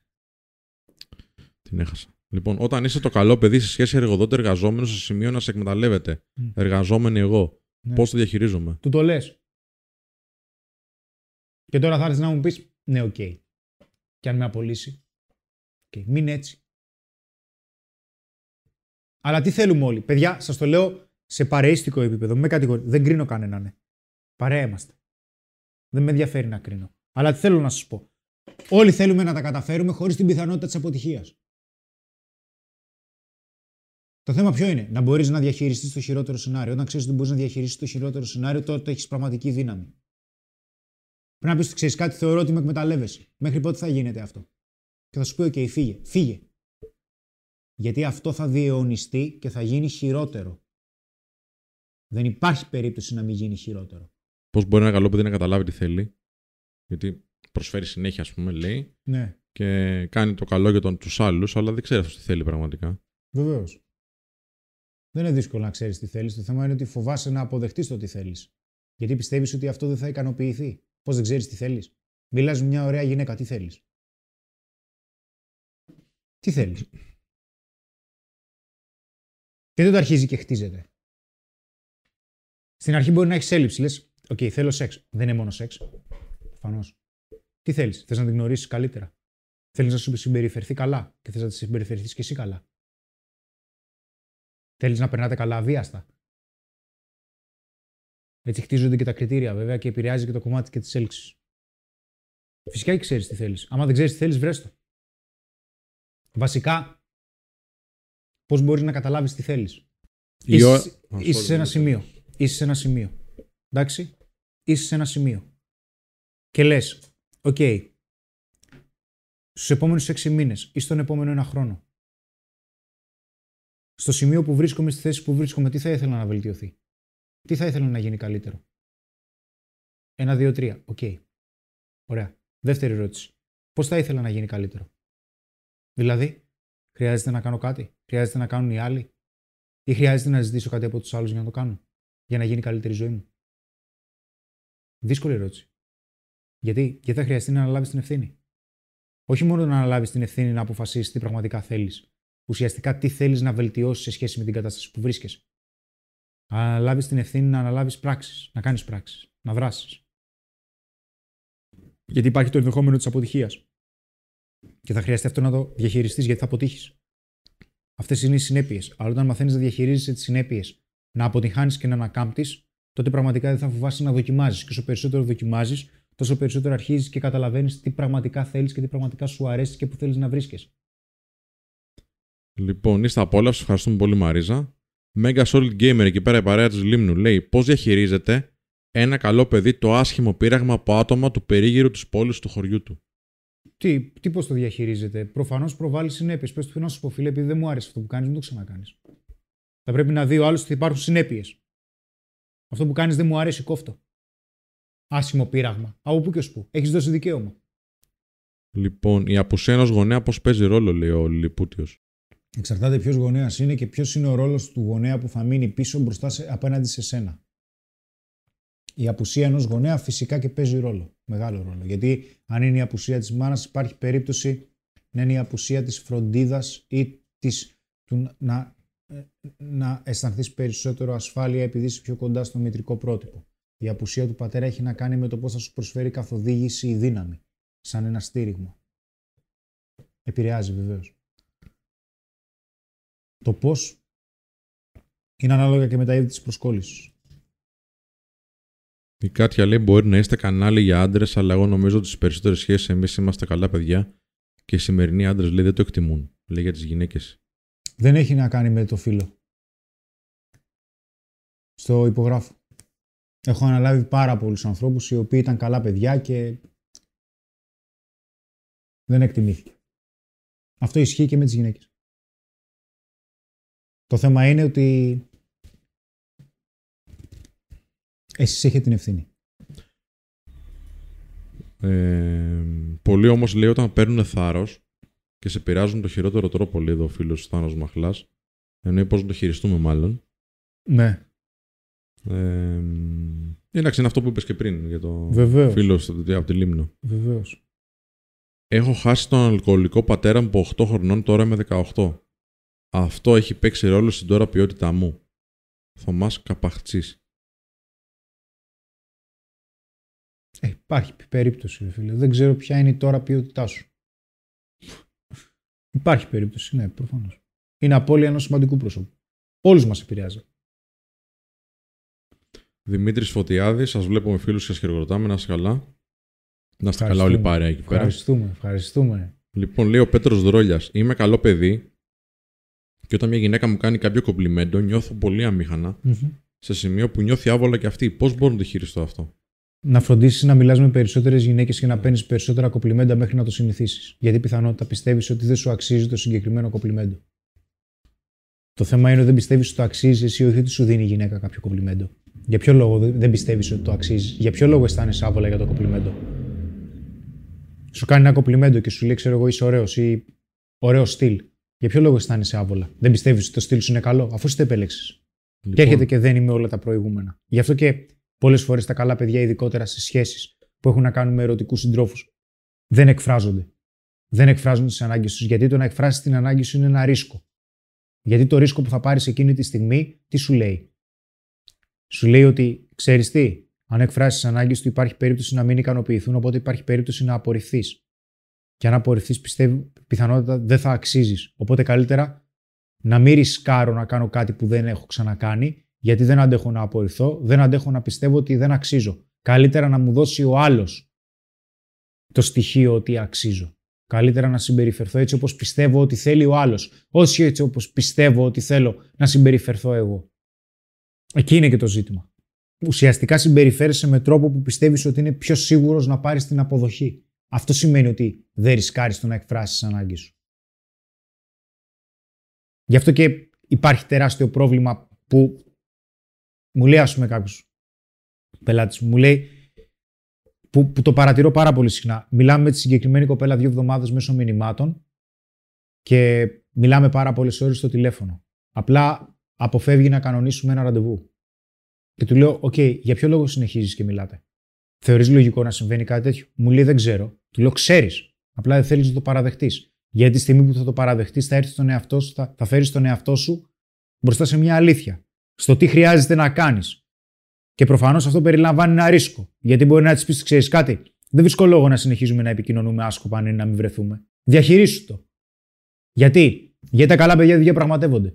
Είσαι δέσμευση σε μια διαπραγμάτευση στην οποία δεν μπήκες ποτέ. Γιατί; Γιατί για να έχεις θέση τη διαπραγμάτευση θα πρέπει να έχεις την ικανότητα να πεις όχι. Αν πιστεύεις ότι δεν μπορείς να πεις όχι, τότε δεν υπάρχει διαπραγμάτευση. Είσαι σκλάβος. Εκεί είναι που μπαίνει στη διαδικασία. Που το βλέπω συνέχεια. Μιλάμε, λέει, με, με τη γυναίκα συγκεκριμένη, λέει, συνέχεια μήνυμα. Συνέχεια λέει, μου στέλνει. Για ποιο λόγο σου στέλνει αφού δεν θέλει να συναντηθείτε και τα αποφεύγει; Γιατί δεν τη ρωτάς; Γιατί δεν της λες αυτό που πραγματικά αισθάνεσαι; δεν βρίσκω νόημα στο να μιλάμε συνέχεια όλη μέρα.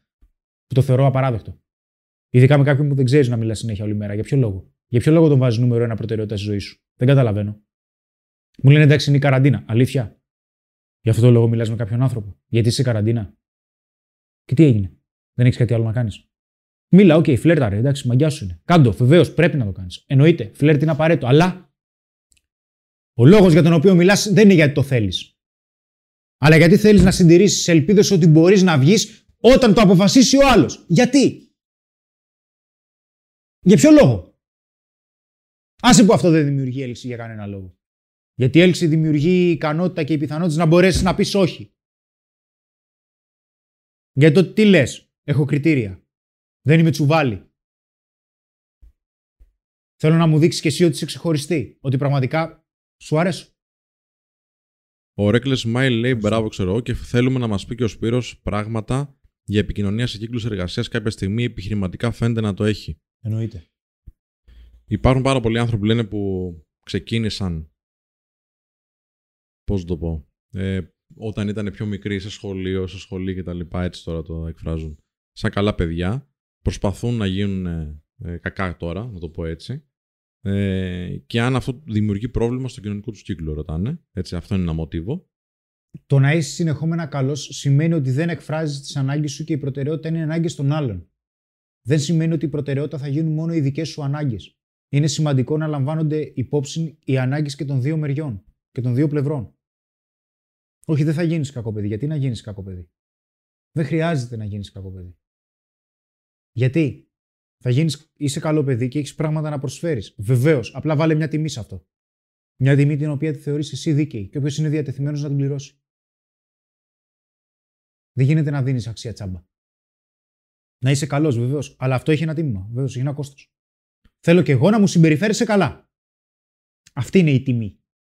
Λοιπόν, ε, η ελευθερία λέει: Παιδιά, με κάνετε, παιδιά κάνετε υπέροχη δουλειά. Από τότε που σας ανακάλυψα, είδα τεράστια διαφορά στον τρόπο που εκφράζω τα θέλω μου στην αυτοπεποίθησή μου και στην ισχυροποίηση του χαρακτήρα μου. Ευχαριστούμε για όλα. Να σε καλά. Και μόνο μέσα στο βίντεο έτσι ελευθερία που μας βλέπει, ας πούμε. Να σε καλά.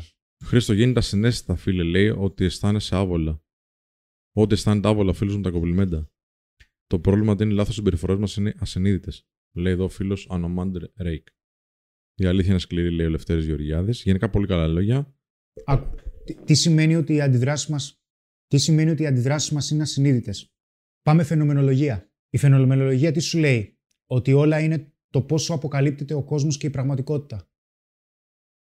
Και κάποιο από τα βασικότερα συστατικά της φαινομενολογίας είναι το κουάλια, που σου λέει είναι η ποιότητα της εμπειρίας. Και σου λέει ότι ο κόσμος δεν είναι αντικείμενα που έχεις γύρω σου. Δεν βλέπεις αντικείμενα. Ο εγκέφαλός σου δεν βλέπει αντικείμενα γύρω του. Τα βλέπεις σε δεύτερο χρόνο. Σε πρώτο χρόνο βλέπει τα νοήματα που έχουν τα αντικείμενα για αυτόν. Πιάσε το οτιδήποτε έχεις γύρω σου. Φαντάσου ότι αυτή τη στιγμή έχεις τον Κάζιο. Ο Κάζιο αυτή τη στιγμή κάθεται μπροστά σε έναν υπολογιστή. Δεν βλέπει έναν υπολογιστή. Βλέπει το νόημα που έχει ο υπολογιστής για αυτόν. Και θα μου πεις, οκ, ωραία. Πώς μπορώ εγώ να καταλάβω ποια είναι η ασυνείδητη αντίδρασή μου σε κάτι για να μπορέσω να επέμβω συνειδητά. Μπορείς.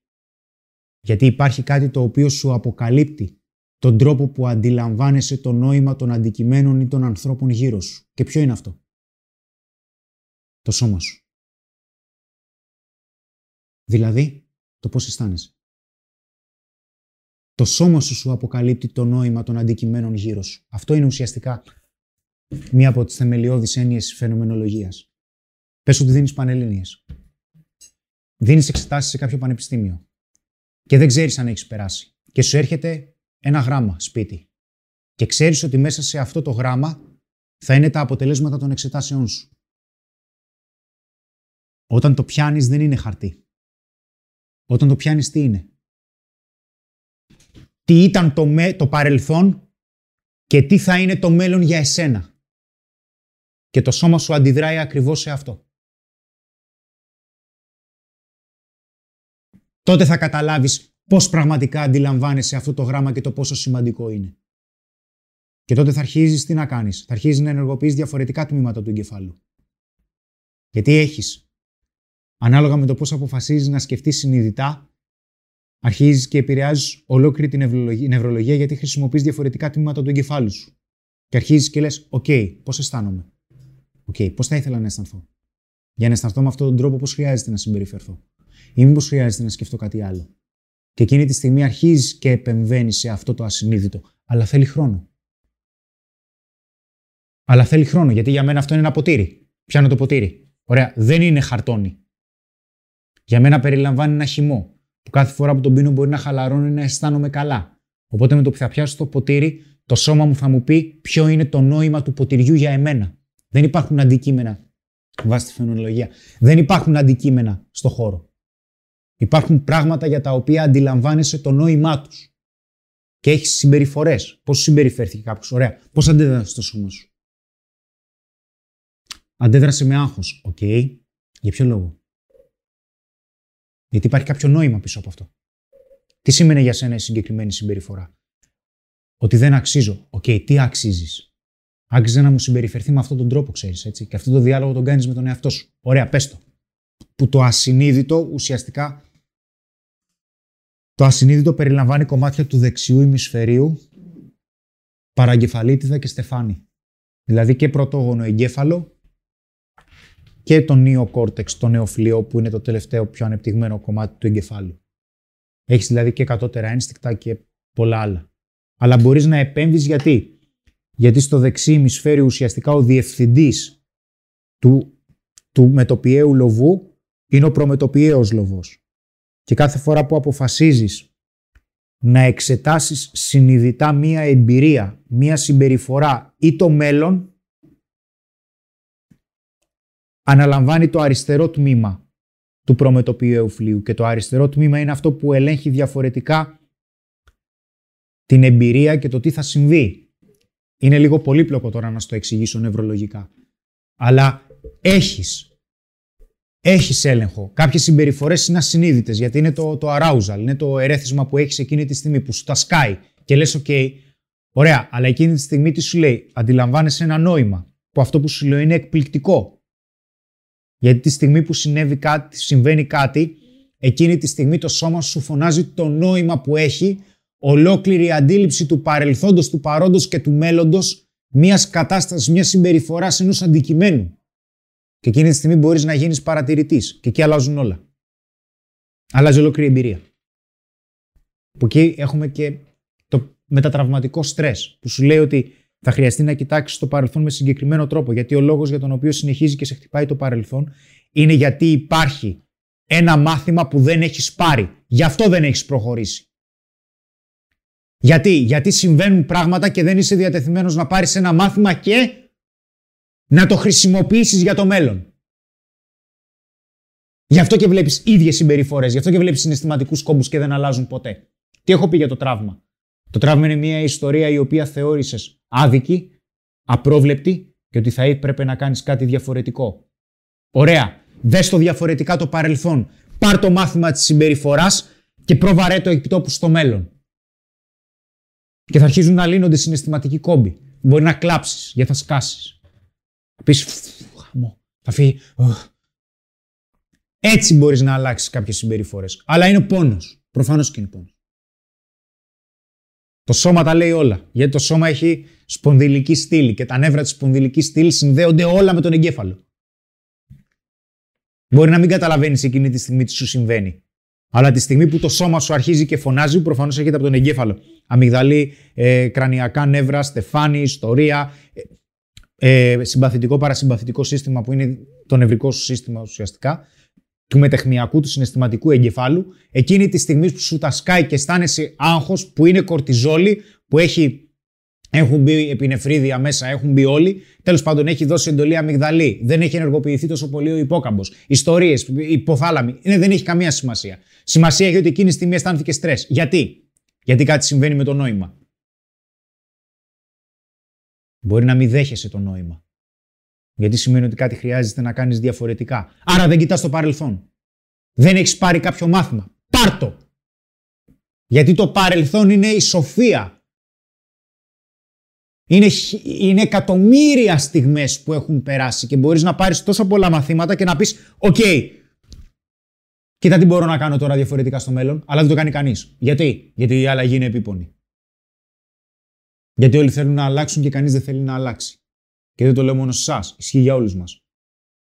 Γιατί το μυαλό είναι γαμημένο. Δημιουργεί μοτίβα, δημιουργεί συνήθειες τις οποίες σε βολεύουν. Το μυαλό σου μέσα δημιουργεί καναπέδες, κρεβάτια που θέλεις να αράξεις και να δεις τηλεόραση. Και λες, OK, εγώ βολεύτηκα.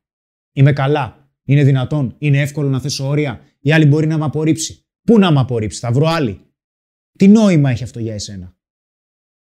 Θέλω να πάω να μιλήσω σε μια γυναίκα και ξαφνικά τη φοβάμαι. OK, okay, έχεις μια εικόνα στο μυαλό σου, έχεις μια κατάσταση. Το σώμα σου κάτι σου λέει. Σου λέει φόβος. Γιατί; Ποιο είναι το νόημα; Μα είναι η απόρριψη. Τι νόημα έχει για σένα η απόρριψη; Φοβάμαι. Τι φοβάσαι από την απόρριψη; Την ξέρεις; Υπάρχει περίπτωση να επηρεάσεις τη ζωή σου μια απόρριψη από μια γυναίκα ή από κάποιον άνθρωπο; Με ποιο τρόπο; Ωραία. Και; Δεν μπορείς να γλιτώσεις από αυτό; Φτιάξε ένα πλάνο.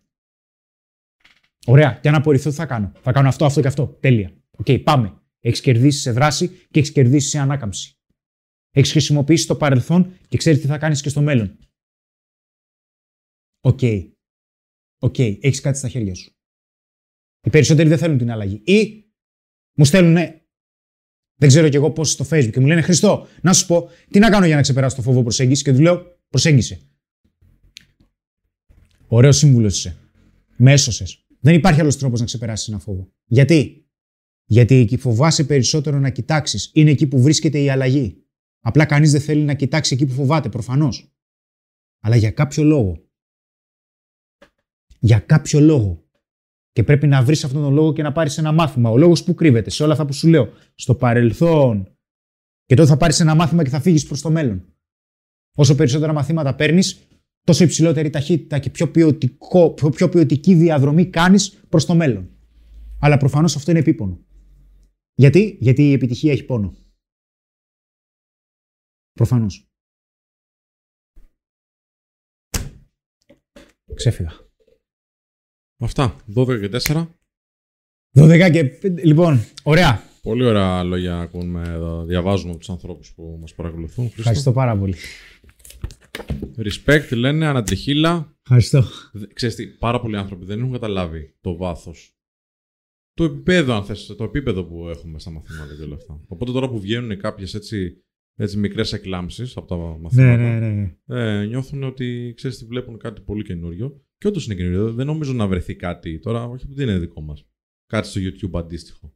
Και το γράφω, δεν και με το χέρι στην καρδιά το λέω. Μόνο εδώ γίνονται αυτά. Μόνο ναι. εδώ γίνονται αυτά. Και το ε, κάναμε επίτηδες μες στην καραντίνα, παιδιά. Αυτό ήταν η ιδέα του Χρήστου δηλαδή. Και είπαμε να το στηρίξουμε έτσι για να καταλάβει ο κόσμος τι γίνεται εδώ πέρα. Δεν έχει κάνει μόνο με το φλερτ. Τέλος πάντων. Ναι, το ξεκινήσαμε γιατί λέω: Κοίταξε να δεις, αν είναι να κάνω δικό μου live, θα το κάνω του γουστάρ. Ή δεν θα μπει κανείς, γιατί θα πούνε ότι τι λέει ο τρελός επιστήμονας, δεν υπάρχει περίπτωση να αλλάξω ποτέ. OK, okay, εντάξει, άστο, πάω για σουφλάκια. εντάξει. Ή θα υπήρχε κόσμος που πραγματικά το βλέπω και στα σεμινάρια που λένε OK, okay, OK, okay, ναι, κα, κατά πάσα πιθανότητα κάτι παίζει. Κατά πάσα πιθανότητα κάτι παίζει που δεν έχω δει. Και αυτή είναι η επιτυχία μας. Αυτή είναι η επιτυχία που σου λέει. Η στιγμή του wow, θα πεις Ναι, OK, okay, κατάλαβα, κάτι παίζει. Χρειάζεται να ψαχτώ. Αλλά υπάρχει λύση. Αλλά υπάρχει λύση γιατί τη στιγμή που θα πεις ότι δεν είμαι αβοήθητος, τότε είναι η στιγμή που θα αρχίζει να αλλάζει. Γιατί θα πεις: OK, θα στηριχτώ στον εαυτό μου όμως. Και τότε θα γίνει κάτι. Τέρμα οι έτοιμες λύσεις. Δεν υπάρχουν έτοιμες λύσεις. Θέλεις σκληρή δουλειά. Και το ξέρεις αυτό ήδη. Ε, δεν σταματάω. Μίλαγα σήμερα το απόγευμα, άκουσα ένα κομμάτι εσύ με τον Νικόλα του Σμυρνέκη. Ο Νικόλας Σμυρνέκη, παιδιά, για όσους δεν το ξέρουν, είναι ένας εκπληκτικός συγγραφέας. Ε, ασχολείται με το coaching άνθρωπος και έλεγε ότι ξέρεις τι, ίσως κάποιο μέρος των ανθρώπων δεν είχε καταλάβει ακριβώς τι κάνετε. Ναι. Και αυτές οι εκπομπές τώρα, έχουμε βέβαια και τις παρείστικες στο απλά και ανδρικά, αλλά αυτές οι εκπομπές ίσως δίνουν έτσι την πλήρη εικόνα του τι μπορούμε να κάνουμε και να, ότι ο άνθρωπος εδώ πέρα ξεκινάει με το φλερτ και μπαίνει σε ένα μονοπάτι αυτοβελτίωσης, το οποίο εν τέλει βοηθάει σε όλα τα κομμάτια της ζωής του. Είτε είναι business μετά που λέγανε τα παιδιά εδώ πέρα, είτε είναι το φλερτ, είτε είναι το πώς φέρεται με τους φίλους του, πώς μιλάει με τους ανθρώπους του, αλλά και πώς γενικά ζει τη ζωή του, ρε παιδί μου. Ναι, βέβαια. Αυτά. Φοβερός λέει εδώ ο κόσμος, φοβερός για σένα έτσι. Λένε πολύ καλά λόγια. Ευχαριστώ πάρα πολύ. Ε, Ευχαριστώ. μ, Αυτά. Δεν ξέρω αν θα να το κλείσεις. Ευχαριστώ, ευχαριστώ. Λοιπόν, ε, πιάσαμε άλλο έναν στόχο, εντάξει, με καλή παρέα. Δεν υπάρχουν όρια. Ε, τα μάθαμε αυτά, τα είδατε. Ε, το ήξερα, δεν ξέρω γιατί, είχα το ένστικτο ότι θα ξεπεράσουμε τους 2000. Ήταν καλή μέρα. Ε, σας ευχαριστώ πάρα πολύ, αλήθεια σας ευχαριστώ. Ε, ελπίζω όχι να πρόσφερα λύσεις, αλλά να πρόσφερα προβληματισμούς. Δηλαδή να πήρες πράγματα για το σπίτι και να πεις «ΟΚ, μάλλον υπάρχει δουλειά εδώ και γουστάρω». Εντάξει, αυτό είναι η πραγματική επιτυχία της γνώσης, να προβληματίζει. Και σας ευχαριστώ πάρα πολύ. Θα ευχαριστήσω και την παρέα, γιατί χωρίς την υπόλοιπη παρέα δεν θα ήμασταν εδώ, δεν θα ήμουν εδώ. Την παρέα του Σπύρου, του Κάζιο και του Τάκη που είναι εδώ τις τελευταίες ώρες, γιατί είναι ωραίο να κάνεις live με καλή παρέα μαζί σου. Εντάξει, λοιπόν, σας ευχαριστώ πολύ. Φιλιά πολλά, καλό Σαββατοκύριακο να έχουμε και από τη Δευτέρα, πάρτι. Φιλιά. Να πω και εγώ την καλή νύχτα μου και να πούμε επίσης ότι δεν έγινε ούτε ένα λάθος σήμερα. ούτε ένα Α, ναι ρε λάθος. μαλάκα, συγγνώμη. Κάζιο, αγόρι μου τι Δεν έκανες; είναι, γίνεται καλύτερος. Του πήρε μόνο 10 live. Ρε μήπως έφταιγε. Λοιπόν, 2.000 φτάσαμε σήμερα. Ευχαριστούμε πάρα, πάρα πολύ. Ε, επειδή πάρα πολύ λέτε, ξέρεις, κάποιους μονολόγους ή κάποια πράγματα που λέγονται να τα βγάλουμε στο YouTube ξεχωριστά, ε, θα μας βοηθήσετε πάρα πολύ. Αν στείλετε με κάποιον τρόπο, πώς να μας το στείλουν, Ρεκάζιο, να μας στείλουν τα αγαπημένα τους κομμάτια, να τα κάνουμε εμείς highlights, ναι, να τα φτιάξουμε. Να φτιάξουμε ξεχωριστά βίντεο. Αν μπορείτε με κάποιο τρόπο να μας στείλετε αγαπημένα σας κομμάτια, ίσως στο info.pakemenofstyle.gr να μας κάνετε share το ακριβές λεπτό. Ε, εκεί πέρα δηλαδή πώ σας άρεσε, να το δούμε. Ε, ή στο Instagram με κάποιο τρόπο. Αλλά καλύτερα στο mail. Καλύτερα στο mail να τον προωθώ και στο Κάζιο που θα το Καλά, φτιάξει με την ομάδα του. Νομίζω Τι μπορούμε λες; και στα comments εδώ πέρα. Δηλαδή; Στα comments του βίντεο. Δηλαδή μετά, μόλις τελειώσει το βίντεο εδώ πέρα, το live. Ναι, θα αλλά όχι μπορούσαμε μόνο να από αυτό το γράψουμε- βίντεο, μπορεί να είναι και από πολλά. Καταλαβέ. Α, Οκ. Αν το στείλετε στο info παπάκι menofstyle.gr νομίζω είναι το καλύτερο. Εντάξει. Το, το link ακρι, και ακριβώς το λεπτό που θέλετε. Ε, θα κάνουμε εμείς ένα ωραίο ξεκαθάρισμα. Τα φτιάξει εδώ ο Κάζιο με την ομαδάρα.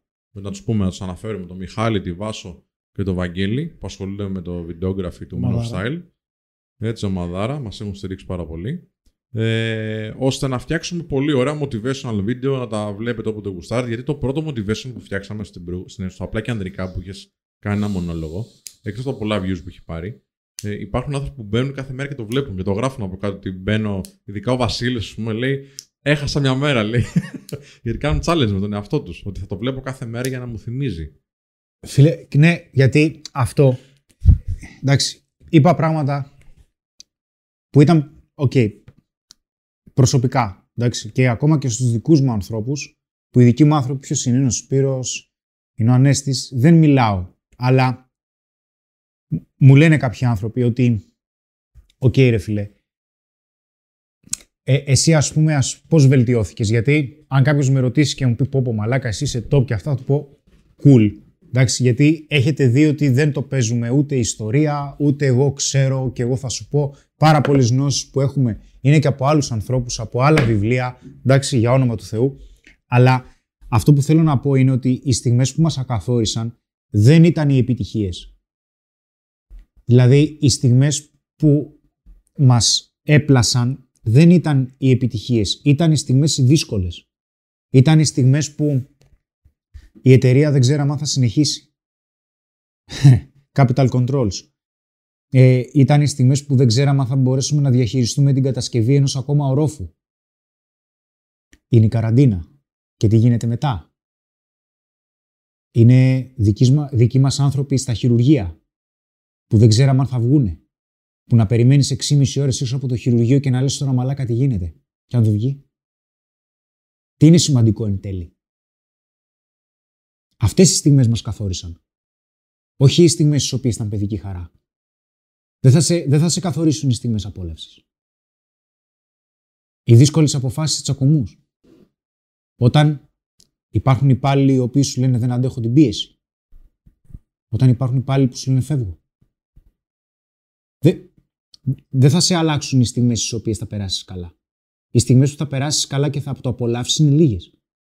Γιατί μετά τι θα κάνεις; Θα κερδίσεις αυτοπεποίθηση και θα πεις: Μπορώ να καταφέρω κι άλλα. Και έρχεται ο επόμενος στόχος. Και σου το υπογράφω σε λευκή κόλλα. Ο επόμενος στόχος θα είναι πιο δύσκολος από τον προηγούμενο. Οι στιγμές που θα σε καθορίσουν είναι οι στιγμές που θα είναι πιο δύσκολες. Γιατί τότε θα προσπαθήσεις να πας προς τα μέσα. Γιατί θα αναγκαστείς να πας προς τα μέσα. Για να συνειδητοποιήσεις τι είναι σημαντικό για σένα. Γιατί αν δεν καταλάβεις τι είναι σημαντικό για εσένα, τότε δεν θα μπορέσεις να συνεχίσεις σε κάτι το οποίο είναι εξίσου σημαντικό. Αυτές είναι οι στιγμές που θα σε καθορίσουν. Οι στιγμές που είναι δύσκολες. Γιατί; Γιατί θα αναγκαστείς να πεις Ναι, αλλά θα συνεχίσω. Αλλά για να συνεχίσω τι θα χρειάζεται να κάνω. Θα πρέπει να κοιτάξω πίσω. Και δεν θέλω να κοιτάξω πίσω. Γιατί πίσω δεν βρίσκεται μόνο παράδεισο, βρίσκεται και κόλαση. Και θα πρέπει να κοιτάξω και στην κόλαση. Για να δω τι μάθηματα πήρα. Γιατί θα πρέπει να βγω πιο δυνατός. Γιατί αν δεν βγω πιο δυνατός, δεν θα υπάρχει μέλλον. Το μέλλον θα είναι χάλια. Αυτές είναι οι στιγμές. Κανείς δεν θέλει την απόρριψη, κανείς δεν θέλει την αποτυχία, κανείς δεν θέλει την κριτική, παιδιά. Κανείς δεν θέλει την κριτική. Όταν εμείς καθόμαστε και κάνουμε βίντεο live και μας βλέπουν 2.000 άτομα, νομίζετε δεν σκεφτόμαστε ότι κάποιο μπορεί να μας κριτικάρει. Τι νομίζεις ότι έτσι απλά είναι; Αποφασίζεις να συγκεντρωθείς εκεί που θέλεις. Υπάρχει ένα τίμημα σε αυτό. Τώρα αυτή τη στιγμή θα μπορούσαμε να βλέπουμε ταινίες. Αλλά δεν το κάνουμε. Γιατί; Γιατί, Γιατί αυτό θα σε ατσαλώσει. Αυτό θα σου φτιάξει το χαρακτήρα. Γιατί θα έρθουν ακόμα πιο δύσκολες μέρες. Και το ξέρουμε, το βλέπουμε. Έχει ήδη δημιουργηθεί το πλάνο που θα έρθουν πιο δύσκολες μέρες. Και πρέπει να είσαι προετοιμασμένος γι' αυτό. Πιθανότατα να έρθουν πιο δύσκολες μέρες μετά την καραντίνα. Άλλος ένας γίγαντας. Άλλη μια ιστορία όμως. Μας σου είχα πει. Άλλη μια ιστορία. Γιατί εμείς γράφουμε εδώ πέρα. Στα κατάστοιχα τα γράφουμε. Εδώ γράφει. Και σου λέει, φίλε, έχεις ιστορίες να διηγηθείς. Έχεις ιστορίες που εν τέλει τα κατάφερες και επιβίωσες. Πάμε να δημιουργήσουμε άλλη μία. Πάμε για άλλη μια νέα περιπέτεια. Μια ακόμα μάχη. Μια εκστρατεία. Τι άλλο να κάνεις; Τι άλλο να κάνεις; Πώς θα κάτσεις; Θα παλέψουμε, παιδιά. Και θα παλέψουμε μαζί. Φιλιά, καλό βράδυ.